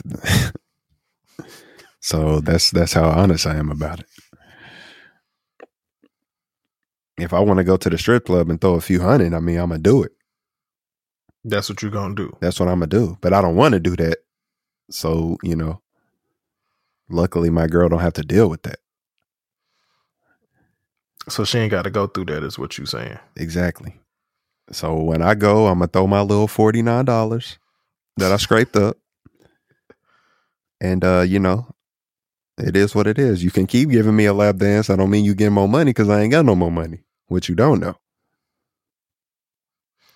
you you've reached your uh like Shawty, it's a wrap. it's a wrap. This shit is hilarious, bruh. This nigga's funny. What what else we got on the fucking docket? She shit if I do it. Um I want to talk about Liam Neeson, man. Go ahead, bro. Why y'all why y'all why y'all doing Liam like this, man? Like what? Why you think you do you think he a racist? Um kind of sorta, yeah. I mean I re- you know I read I read I read about the interview, man. I read in depth about it, which I know 95% of niggas did not do. Uh, I know 95% of niggas, you know, read a little bit, you know, heard him say that he was in the streets ready to kill a black man, and they was like, oh, this nigga racist.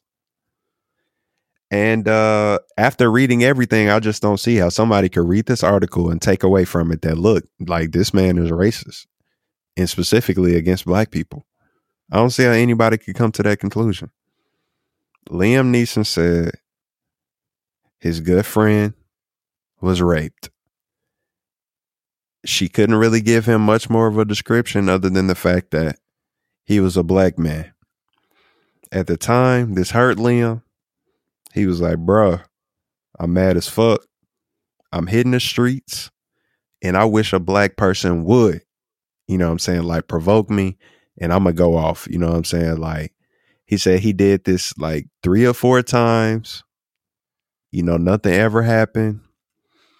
And uh, later on, I mean, he realized it was just horrible. He went and sought help about it, which I'm assuming he maybe got like a therapist or something like that because he knew he was wrong. This event that happened in his life really fucked with him. He he was very upset.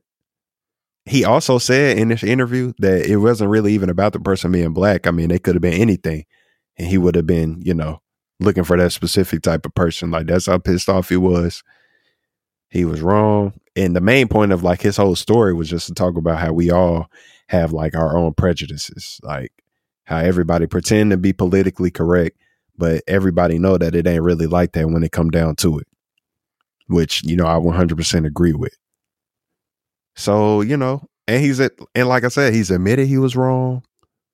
You know what I mean? So I don't really, I don't really get how you can come away from that and be like, you know what I'm saying? Like, nah, fuck that. You racist. And especially when our whole thing is just about growth and allowing people to grow. So I don't really I think appreciate people that. are I think people are coming away with him being racist because yes, it worked out to where you know he didn't follow through. He didn't do it. But it could have very well have been a situation where he went out looking for somebody black, found somebody, hmm and something did happen. And now this person is having to deal with the issues that you're harboring because somebody who is not you Yeah. raped your friend. and the only description she could give you is that they were black. So now you just go out. It's it's it's all out war on black people. That's how it comes. How it comes across to me is it's all out war on black people because one black person raped my friend. So a person who's completely innocent done nothing to you. They cross your path. Fuck them. Just because they were born black and you know what, you mad at black people. It's like it makes him no different than when they do the comparisons to when the Klan would get upset about something and just go out on what they would call a nigger hunting spree, where they would just if, if you was out and it was dark outside, it was open. It was open season on you. Just cause, just cause they was they was upset that black people had been freed. So it it it calls back to those sentiments. Now, can I empathize with the fact that you are frustrated, angry, and hurt because somebody raped your friend? Yes. What I cannot do as a black man in this country is empathize with the fact that a person of a specific race did this one thing and now I'm going to invoke my vengeance for this one thing that this one person did that I don't know who it is. The person who was affected by it don't know who it is. All they can remember is that they were this description. And then I go out and I inflict it or I have a want to inflict it on everyone who looks like that person. That's racism. That's prejudice. That's it is what it is. So are you prejudiced, Nate? Do you have prejudices against people? Like, do you have just kind of inherent, you know, kind of opinions maybe about people before you know them? Yes. So what's the difference between you and Liam? Because I'm not sitting up here saying that because because white people have treated me a certain way in my life or white people treated my grandparents a certain way or white people treated my my father or my cousin or whatever the case may be a certain way that I want to go out and kill all white people. Is that what Or- Liam said? I mean, can we get can we just talk about it comparably? Like, I don't want to talk about it like in you know some extreme. Like this nigga said, I want to kill all black people. That ain't what he said. He said he was he went out looking for somebody. Anybody. It could have been anybody. That is my point. So what I'm saying is let's take so my girlfriend had a cousin who was who was killed by police officers in California hmm you remember when everyone was doing the the memes and I mean not the memes but the hashtags and things like that. Like unfortunately he was one of those famous hashtags. Mhm. And I'm sure her family they were very hurt, they were very upset. hmm He was killed. He had done nothing wrong. He was falsely accused of something. He didn't even fit the description. But he was killed in cold blood. Now, if her family would have went out and said they was looking for police officers to kill because this happened, that's a problem as warranted as it may be, as warranted as we may feel like it could have been, that's a problem. Agreed. But do you think? So, would you think that, it's kind of reasonable? no. Would you think it's kind of reasonable? It's like if if police killed my family, uh, killed a family member of mine. Like, wouldn't you think it's reasonable for me to be like, dog, like I fucking hate the police. I'm pissed off at the police. Like they did some Yes. fucked up shit, and I wish a police officer would do some shit to me right now. I might hit that nigga. Like, is that not a? Is that not? Now, I'm not saying it's right. I'm not saying it's right, but don't you think that's reasonable to be that I- pissed off? I'm not I'm not questioning the reasonability of it. My point is it's not right. Because the police officer or the black person in Liam's case Yeah. that you could have come across did absolutely nothing. They played no role. So when you go out and your intent is to hurt anyone who fits the description of somebody who hurt you or hurt people close to you, that is a problem. It can be reasonable, it can be understandable. I can empathize with the semantics of it completely. I completely get it, understand. It's still a problem because that person who could and in a lot of cases do end up getting up getting hurt have absolutely nothing to do with what it is that you are initially hurt about. Okay, Nate. Now let me ask you this. Going back to the police officer scenario. If I'm if I'm talking to you right now and I say, yo, like Nate, you know, a year ago, police, they killed my, you know, let's say for example, and and you know, to your uh, girlfriend, my cousin, they killed my cousin. He didn't deserve it. The days after that, bro, I was pissed off. I was out, you know, and I was, you know, I just would like I just mentioned before, I wish a police officer would provoke me or do some shit to piss me off. I was gonna go crazy, like on that police officer. You know what I'm saying? But after a few days, like I realized that I shouldn't even be feeling like that. It was wrong for me to do that. I saw help about it. You know what I'm saying? Like it was wrong. Like, would you be at that moment? Would you be looking at me like, nah, bro, it's fucked up. You shouldn't even thought like that in the first place. You prejudice. You, you, you know, I can't say racist because we talking about police officers, but like, nah, like you shouldn't even, uh, like, I feel like that's what's happening to Liam now. He literally said what he did, you know, which I, you know, which I thought, I know people are saying, you know, uh, he not brave for that. I thought it was pretty brave to even admit that in this, in this climate. He admitted what he did. He admitted he was wrong. So you saying it's wrong. So we on the same side of the argument. Everybody know it's wrong. Even Liam Neeson know it's wrong. That's why he even talking about it. Said he got help. You know, and now, you know, and it, it's like he told a story about how pissed off he was. It it happened, you know, in his story, it happened to target black people. I do understand that if he would have caught a black person, then that would have been horrible. And he would have done his time. Like that would have been the case, but that's not what happened. We're gonna talk about what did happen. And it was wrong. He know it's wrong. He sought the help. You know, it is what it is now. He know much better now. He's saying that. So what the fuck is the problem? Like, are we still gonna be like, nope, he's canceled forever because of some shit that he felt for a few days? Like, are you for real? Like, that's that's why I just don't get it. It ain't like this nigga say, yo, I'm still, I just still can't get with black people. Like, like, I don't know. It's just, it makes no sense to me. Everybody can agree what he did was wrong. Like, that's not even up for debate. What's up for debate is how we feel about him currently. And niggas trying to cancel him now.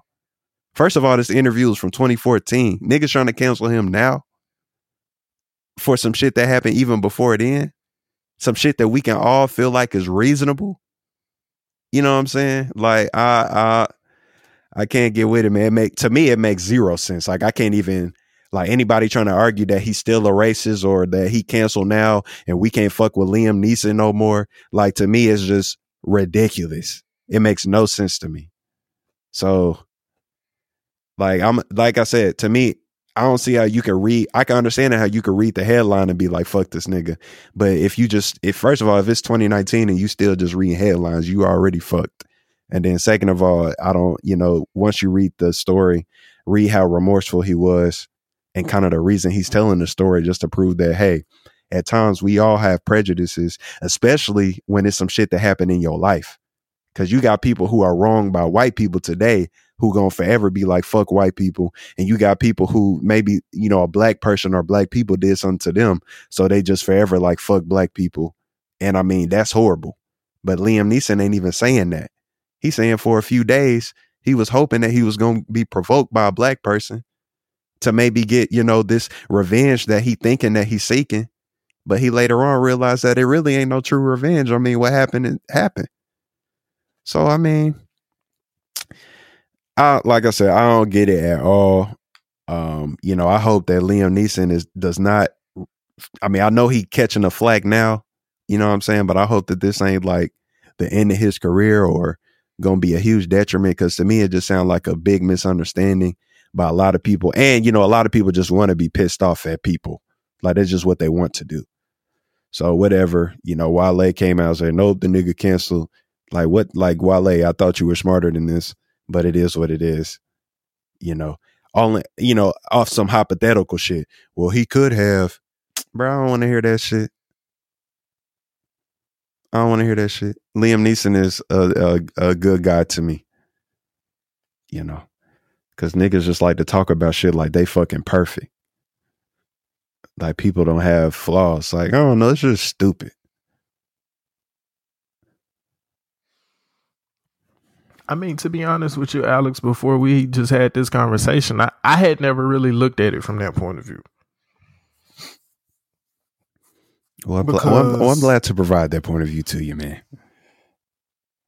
And I mean, like no, no bullshit. Just because when I when I read I read the I read the headline, I read some articles, and I also watched, you know, the portion of the recording, hmm and I guess it come the the the initial feeling of outrage before you know somebody like you expresses what you just expressed comes from kind of what I said. Like there's a history there of people who look like him being mad about something that a woman who looks like him allegedly said about a black man. And that's not to say that his friend was not telling the truth. It's the connotation that comes along with it, especially when you think about situations like Emmett Till. Yeah. It's like to hear a man like that say something. Now, it could have been recorded in 2014, but to hear it in 2019 after what I referenced before with the rise in racism in this country, with the rise of racism against black people and Mexicans specifically, with the increased amount of brutal encounters with police that are usually Caucasian, it's like that shit comes across a com- it, comes across different, man. it, I, it's like it's like I just want to clarify. I can understand, like I can understand, like everything you just said is is very true. Like given the dynamic of it, like it's awful. You know what I mean? Like given the history, a white dude saying, "Look, I was hunting for a black dude." It's like on the outside, like it. I mean, to me, it's it's it's an awful thing. But you know, it's like I can't. I'm not gonna look at it like that. I'm gonna look at it holistically. I'm gonna try to put put myself in the lens of Liam Neeson. I can't. I can't look at the lens of me being a young black person knowing the history. Liam Neeson not even from America. This nigga from somewhere else.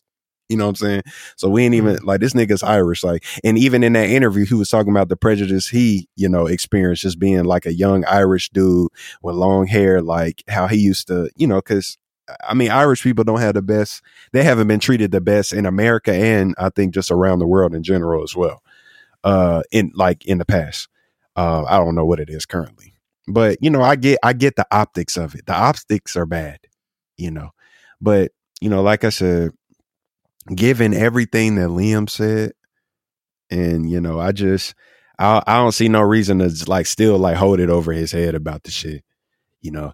Like I ain't gonna act like I'm just not gonna act like our people. Like I said, I just think it's the optics. It's just the optics that make it look bad. That's all. That's all. But I think it's I think it's less bad than people are making it.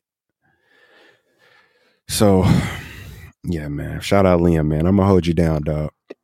You ain't I and can see that point of view. Yeah, you I and Demi, can, man. I can, I can definitely see that point of view. Uh, we might have to because we're getting a little short on time. We might have to cut the Lori finessing the industry out, yeah, and uh, we can always hit on the cis hetero male hate. of course. That's 'Cause, that's a I mean, that forever shit- narrative.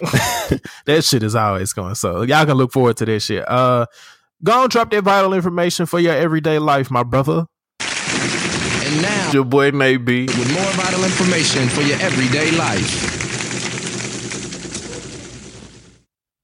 So last night was the State of the Union address by uh, your president, your commander in chief, though. uh, DT. where he where he struggled to pronounce words. Um, it was really a rally speech for his base, where he spoke on things that were not completely true um, and completely neglected to mention the shutdown. So, Alex, I, I want to kind of get your point of view on how you think the State of the Union address went, uh, how you think it will be perceived by the American people, and then we can get into uh, Stacey Abrams' response. Uh, well, I mean, like I told you before, I didn't even watch this shit. Uh, so I'm not really sure what to say about the State of the Union.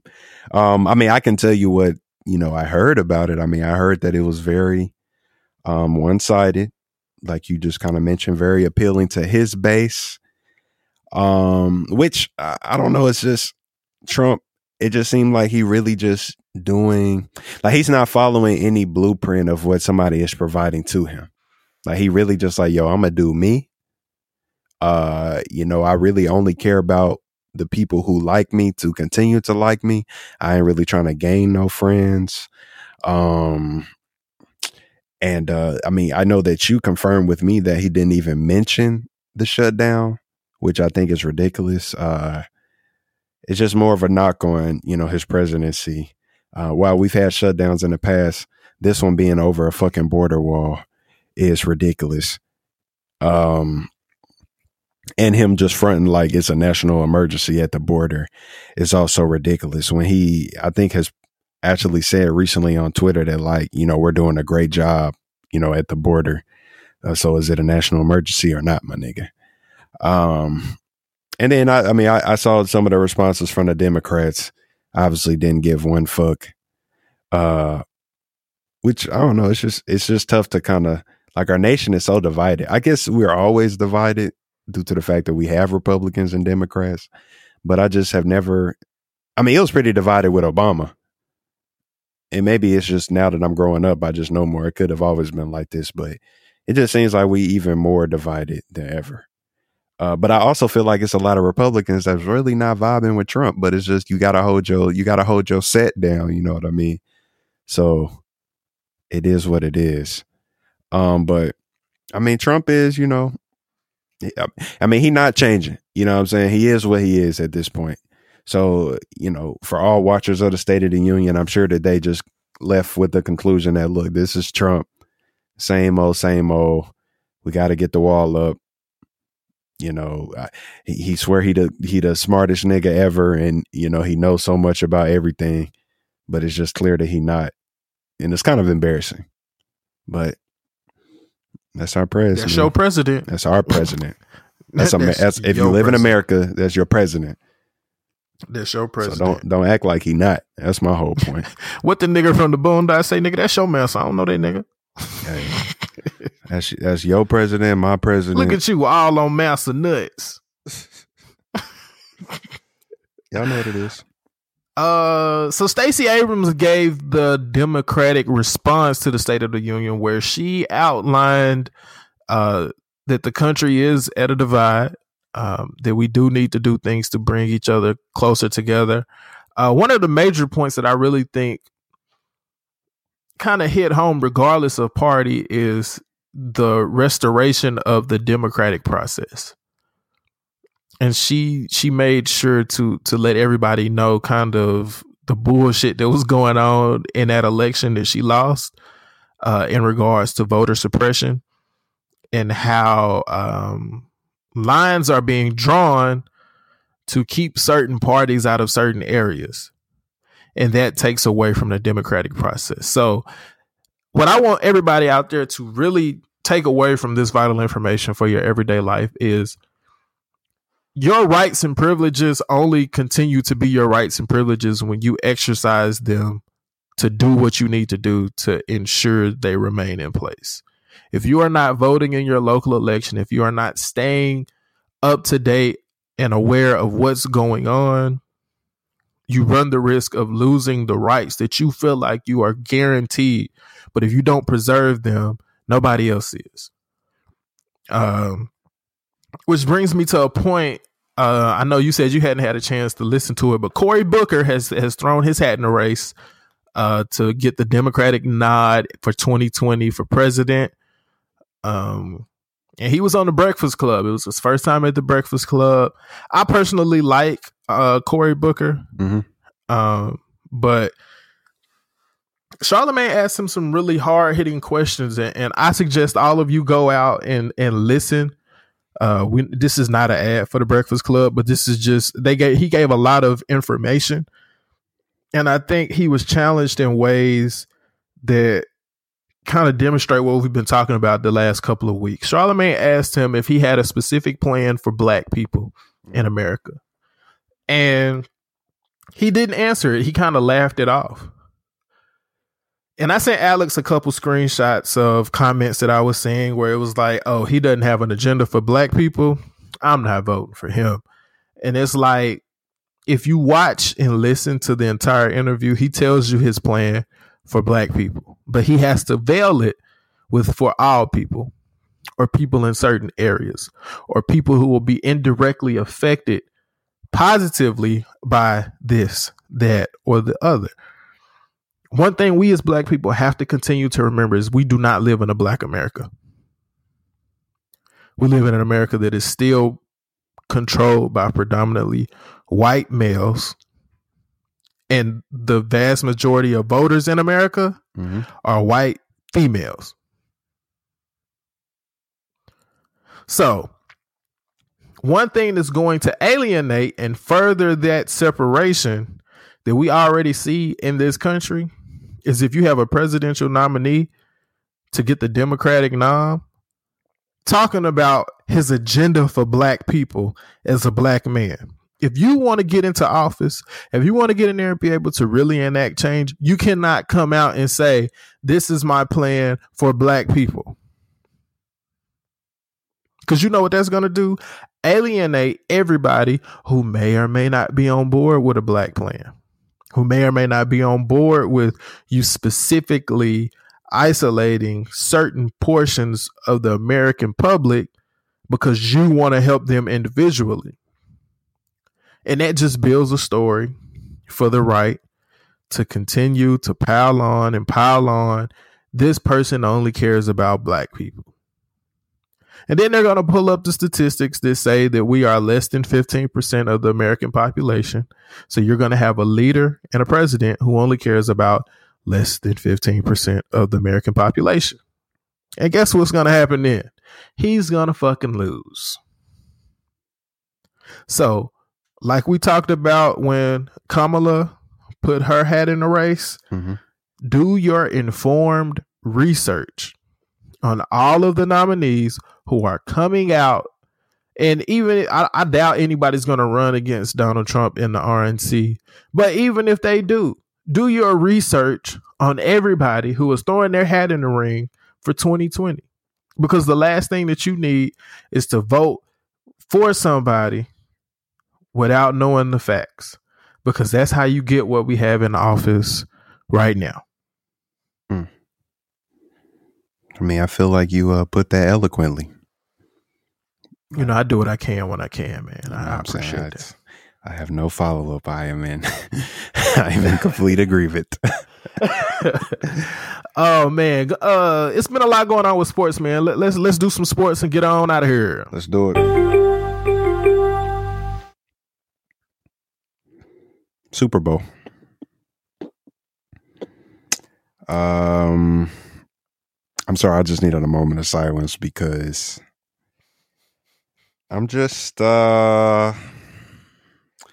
Look, man. Like I've said before, I respect greatness. I respect greatness, so I have to respect Tom Brady and Bill Belichick for what they've done this is the fucking third Super Bowl in a row that we've seen the Patriots representing the what they playing in the the AFC NFC. I don't know football shit. AFC, NFC. Patriots, Yeah, Patriots are the AFC. AFC. So they've represented the AFC three years in a row. Out of those three, they've won two. One game they had no fucking business winning. And then, you know, this game.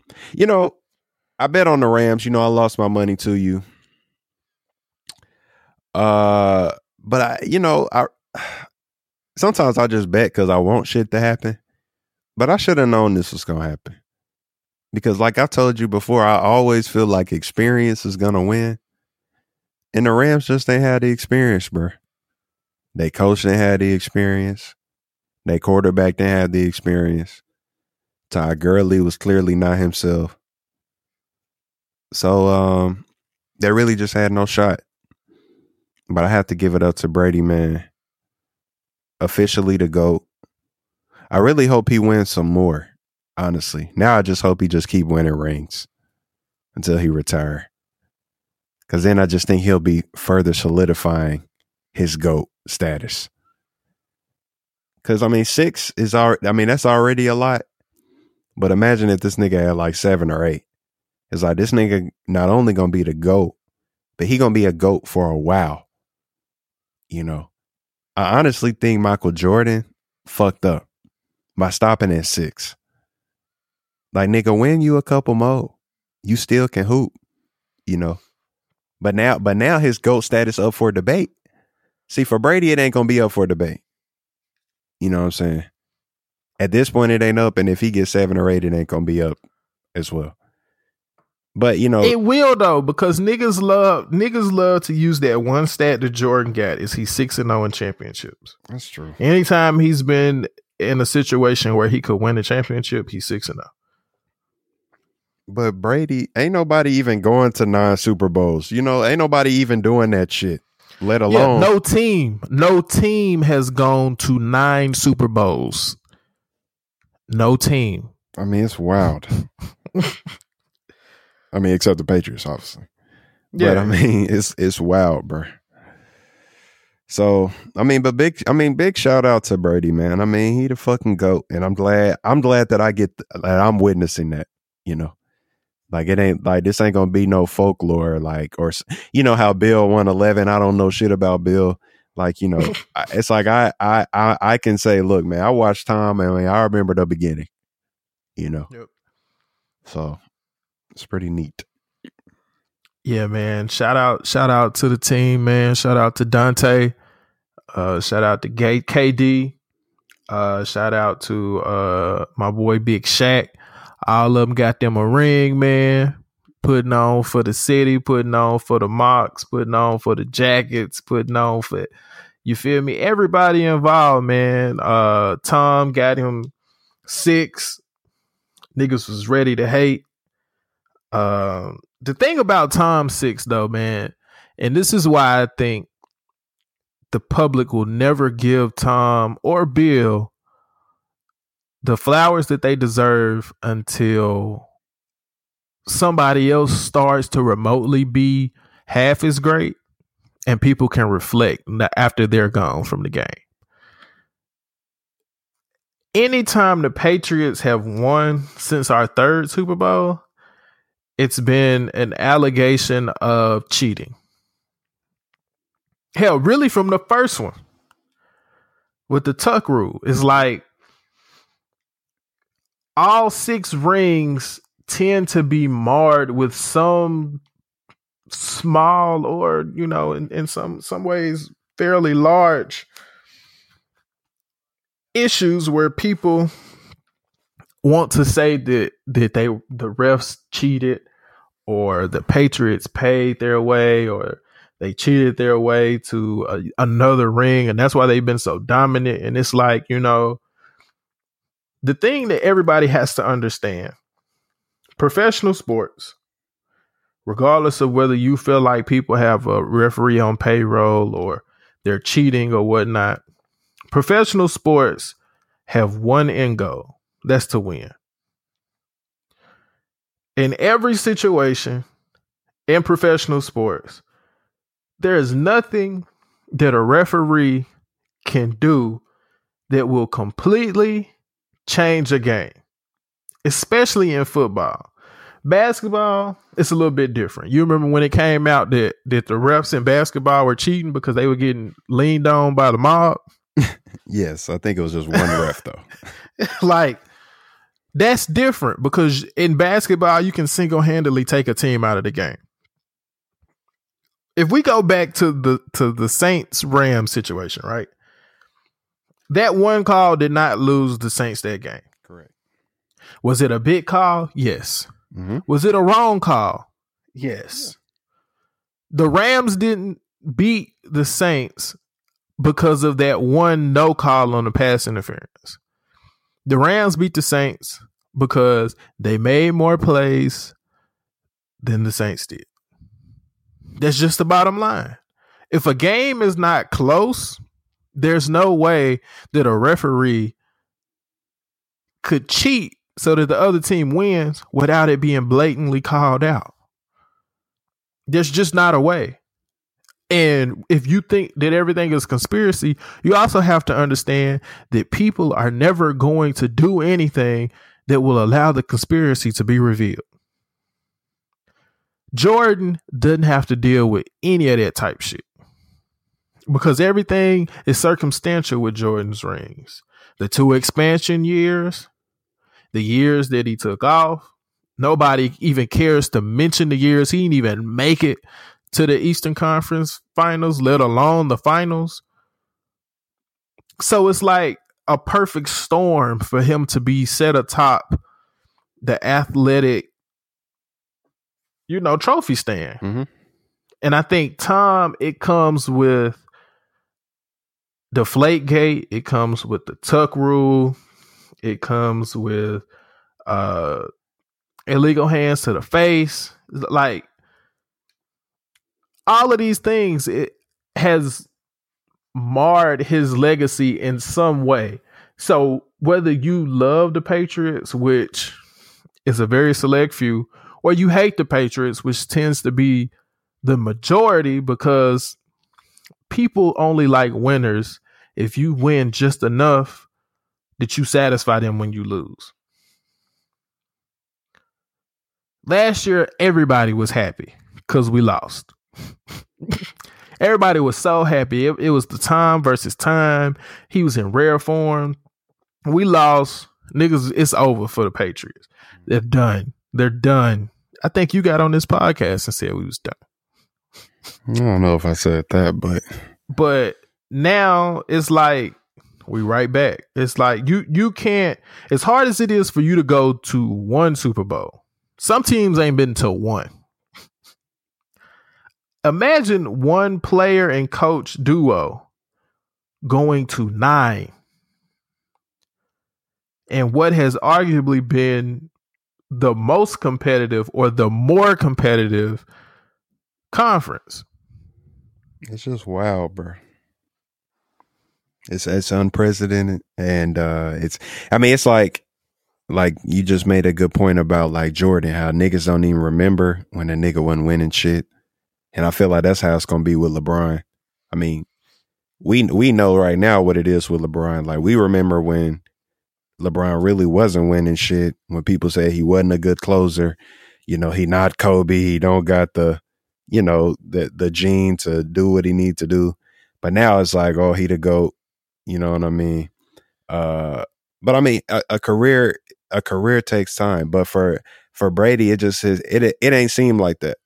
Like the nigga been winning from the jump, damn near almost. You know. And we all know that it's harder to get to a Super Bowl than it is to an NBA Finals. Um, especially like when we talk about going back to back and shit. Uh, cause it, I think when niggas make it to the Super Bowl, a lot of times the next year niggas don't even make the playoffs type shit. Like niggas will miss the playoffs, and that happens quite often. Uh, so I mean, it's just, I mean, he, I mean, they have been with the cheating shit. You know, I ain't gonna let I ain't gonna let Brady off the loose or off the hook with that. You know, because the Flagate is real. Fuck the bullshit. Uh, but yeah, man. I mean, what Brady has done is uh, is great, man. Um, Winners win. Winners win. Uh did you how did you feel about the Super Bowl halftime? uh, you know, I I uh, I ain't really had no problem with it.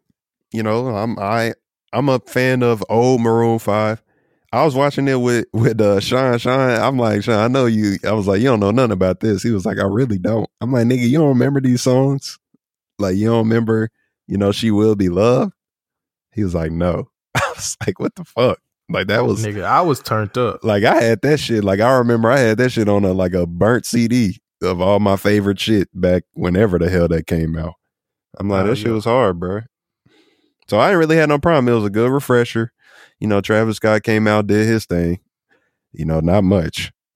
Um, Big Boi, you know, I like the way she moved. Classic. Hey, boy, didn't didn't goddamn Sleepy Brown look good? Hey, had Sleepy out there. He sounded good too to me. Sound- I was like, damn. boys, I said, boy, Sleepy ain't aged a bit. He been taking his vitamins. He he been waiting on that moment forever. He like, I know Yeah, I'm gonna get to perform this shit again. He been waiting on niggas to be like, look, look, we need you to come on now, Sleep. We're doing we're doing our classic. Yeah, man, we gonna we gonna go on hit it one time. I don't know why people were expecting Andre three thousand to come out. Uh no. Like he ain't he ain't, he ain't doing finna do no surprise shit. You know what I'm saying? If he said he ain't gonna do it, that nigga ain't gonna do it. Especially when it comes to some OutKast shit. You know he done with OutKast. He don't even want to. He don't even want to listen to this shit no more. that nigga he, he's done. He's done. That's all I can say. Yeah, He's man. done. So, uh, but yeah, man, I, I fucked with the Super Bowl. A lot of people saying they didn't like it uh, because it was not the scoring bonanza that everybody expected it to be. I think it was exciting because you knew, well, me as a true sports fan, I knew at any point if somebody made a play, it was going to change the entire game. Correct. And it's like when you have somebody as automatic as the Patriots kicker miss a field goal, mm. you like, bro, there's no way this game continues and that doesn't come back to bite us in the ass. And then you come out the half and Ty Gurley, I think he busted out for like a 10, 12 yard gain. And it's like, oh shit, Ty finna get in his bag. Psych. gotcha. Got Yeah, him. yeah, put CJ back in. This nigga ain't doing shit. So, man, it it, it it. I was I was glued to my seat in anxiety, but it was not. It was not an exciting Super Bowl. That it was not. I mean, the only thing that I wanted, and this will be the last thing, the only thing that I wanted from the Super Bowl was it to not be a blowout. And it was not a blowout. And that's really all I could ask. Because, like you said, every play is meaningful. I just hate when it get to a point where it's a blowout and then, like, you know, it's not even worth watching no more. But it was worth watching to the end of the game to me. So I enjoyed it. Just really trying to see, like, is Jared Goff to figure it out? Like, are they to get something clicking? You know, because the passer did everything they wanted, just couldn't close the deal as far as scoring. Yeah. It was a good game to me, though. Yeah, man. So, did you ever did you get to listen to the T Mac and Kobe Bryant conversation? I I seen like just a couple clips, but I have to watch that. Like I have yeah, you to, got to watch it because I love. T Mac, bro.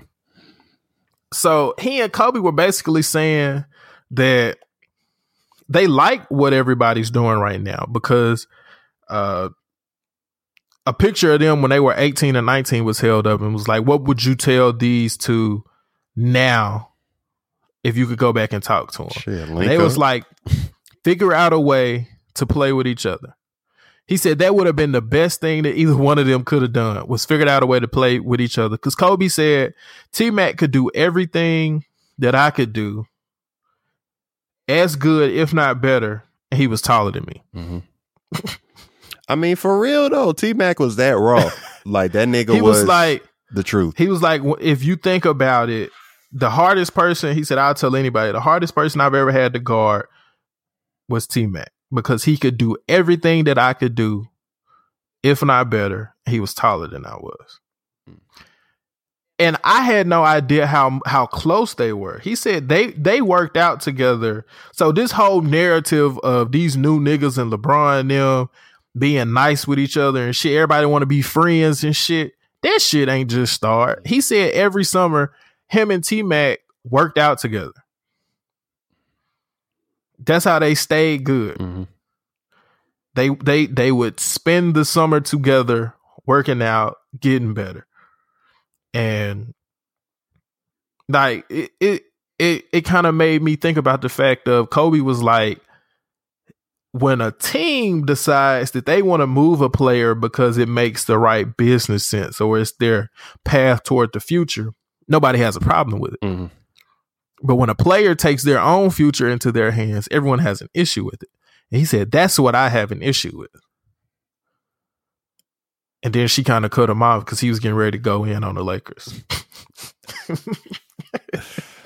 But know. it's like, I think the more that these older players start to realize the situation that these younger players are in, it's like no longer do I have to sit in a small market that other players don't want to come play in, and I gotta bust my ass, literally tear my body down for three to five years, barely make the playoffs, get kicked out every single season, just so y'all can say I'm one of the top 15 players in the league.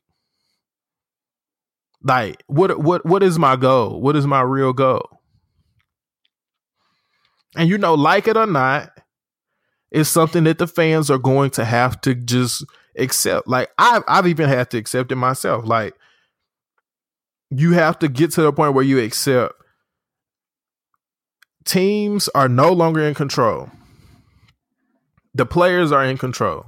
And I think if the NBA tells their owners, look, you have to embrace the fact that the players are in control.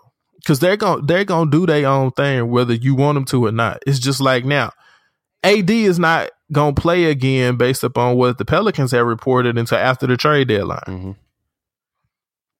He may not play. He may not touch the floor again this year because he's already voiced the fact that he don't want to be there. Yeah. So so think about that shit. It's like as a as a business owner, you have to do what's in the best interest of your team. If I'm the Pelicans, once AD came out and said, "Look, I'm going to do this," you need to start figuring out what can you make happen because you're going to sacrifice this year either way. So yeah, it may be worth it to wait to the draft. But what happens if you don't get any trades that that tickle your fancy or that you're interested in? AD doesn't play this year. Let's say he opts to not play at all next year. Mhm. He enters free agency that following summer, and now you lose him for nothing because, as crazy as that sounds, he could easily do it. Just like what Kyrie was saying in Cleveland. Like, as much shit that be wrong with Anthony Davis, all it takes is for him to voluntarily do uh, a protective surgery Mhm. Done. Just like John Wall. John Wall just signed that big ass contract. Nigga ruptured his Achilles at the crib. At the crib, getting some This nigga is bring, Nah, I made that up. This nigga is gonna be bringing in thirty one mil next year, chilling, chilling, chilling. Thirty one mil guaranteed. Thirty one mil, and he not gonna touch the court. Hmm. So it's like thi- thi- this is no longer a league where the teams are in control. And I think the the sooner that the teams understand that, they'll be able to make more informed decisions. Like if this wasn't if the league still wasn't built and trying to operate off of the old set of rules, you wouldn't have situations where teams feel like they get fucked. True. Like it's like, look, be honest with me. Look, if y'all can't get no talent here, if y'all can't put the the people around me that I need, I'm not gonna be here. And that just puts fire under your GM to be like, look, can I get the players that they need, or am I just gonna have to figure it out? And everybody's like, well, that's gonna that's gonna put the small market teams in a terrible situation. It's not because honestly, small market teams stand to bring more talent there because it, it ain't but what 25 superstars in the NBA. Uh, I mean, I think that's kind of a stretch in, in terms of superstars, but you know, that's semantics. Yeah. Well, you, stars. Yeah, let's let's yeah, just def- go there. yeah, definitely stars. Elite alpha elite players in the in, in the in the NBA is not but 25 25 of them, right? Correct. You got 29 teams. So everybody is not going to have enough money to pay everybody. they just not. This situation works out better for small market teams because they can figure things out a little bit better. Like, look at OKC. Paul George had the opportunity to either stay in OKC after that trial was over with. He could have left, no skin off his back. We would have just lost out on some shit. He could have went to LA, his hometown, been in front of the lights, Showtime. Niggas knew LeBron was coming. It could have been lit. But he was like, no. Because they were able to foster something there that he felt like he could believe in. And I mean, right now, it's showing like it's paying off. Yeah. Portland. Portland has been one piece away for the last three years, it feel like. But in my opinion, their management had have have not done what they're supposed to do. Philly, same situation. Like But they on the come up though. they they on the come up, but it took them a while because they had to build their shit. Hey, it's like trust the process, bro. I don't understand why people be so concerned about small market teams when the Knicks been trash since Latrell Sprewell left. Hmm. like I mean, been garbage. Well, I mean, you know, they been- they had a little run with Melo where they they were more respectable. they were respectable. Yeah, but they ain't been, you know, like nowhere but near. that's a not saying much for the largest market in the NBA. It goes the Knicks, Lakers, Celtics. And now you may even have like Golden State there. I mean, But Golden State is a prime example of a small market team who have turned themselves into a juggernaut in the league. just gotta get the right players, man. you get the right players and you can turn anything up. Like O- OKC is a small market because where they're located. If OKC went all the way out there in Oklahoma City, nigga, nigga, that would be something completely different. Yeah, I mean, the small market team argument is just it's it's not a good argument. I mean, some players, you know, do get enamored by obviously the city that they go into, but I mean, in this day and age, you can build your brand anywhere. So it it don't matter, you know. Like Russell Westbrook has a huge brand, no matter where he played. You know what I'm saying? So I don't know, man. Teams. I mean, you made you made the perfect example. Just talking about the Warriors. I mean, from the bottom to the top, strictly through drafting, and a few like a few good moves. I mean, obviously they got KD, which was through free agency, but they went they went seventy three and nine without KD. So, well, man, is there anything else? I'm, that's it for me, bro. Great episode, bro. Um, you made some really great points. Made me think about some shit that I, it- it- you know, usually we get on here shoot the shit. We may disagree a little bit, but you really made me think this episode, man. So shout out to to Uncle Tom ass AC, man. Hey, man, that's what I'm here to do, man. You know, just time, just time it out, and maybe y'all will be, you know, sometimes with me. You know, Yeah, man. just have a whole time family. Uh, nigga, what? nigga, what? So, uh, as always, man, thank y'all for listening, man. Continue to support, like, subscribe, retweet, comment, give us, uh, you know, give us updates. Shoot us an email, man. If you are interested in being a guest on After Five, shoot us an email to after5pc at gmail.com, man. We're looking to do a guest a month this year, 2019. Uh, get to hear your point of view. You get to chat with us for a little bit, man. So yeah, hit up hit up the email account, bro. We'll be in contact with you about setting it up. And man, we look forward to talking and hearing from you out, man. Uh AC, you got anything this week? Uh, no, I, I don't, man. Uh, but I share all the same sentiment as you. Uh, continue to listen, like, subscribe, rate, all that. Uh, you know, continue to send feedback, send topic ideas, and um, you know, if any, if like you just mentioned, as far as the guest suggestions, uh, we're definitely open to that. And um, you know, I look forward to hearing from some of our listeners, man. All right, man. We gonna holler at y'all next week. Peace. If you say peace one more time, man, I'm gonna smack you. Holla. Peace.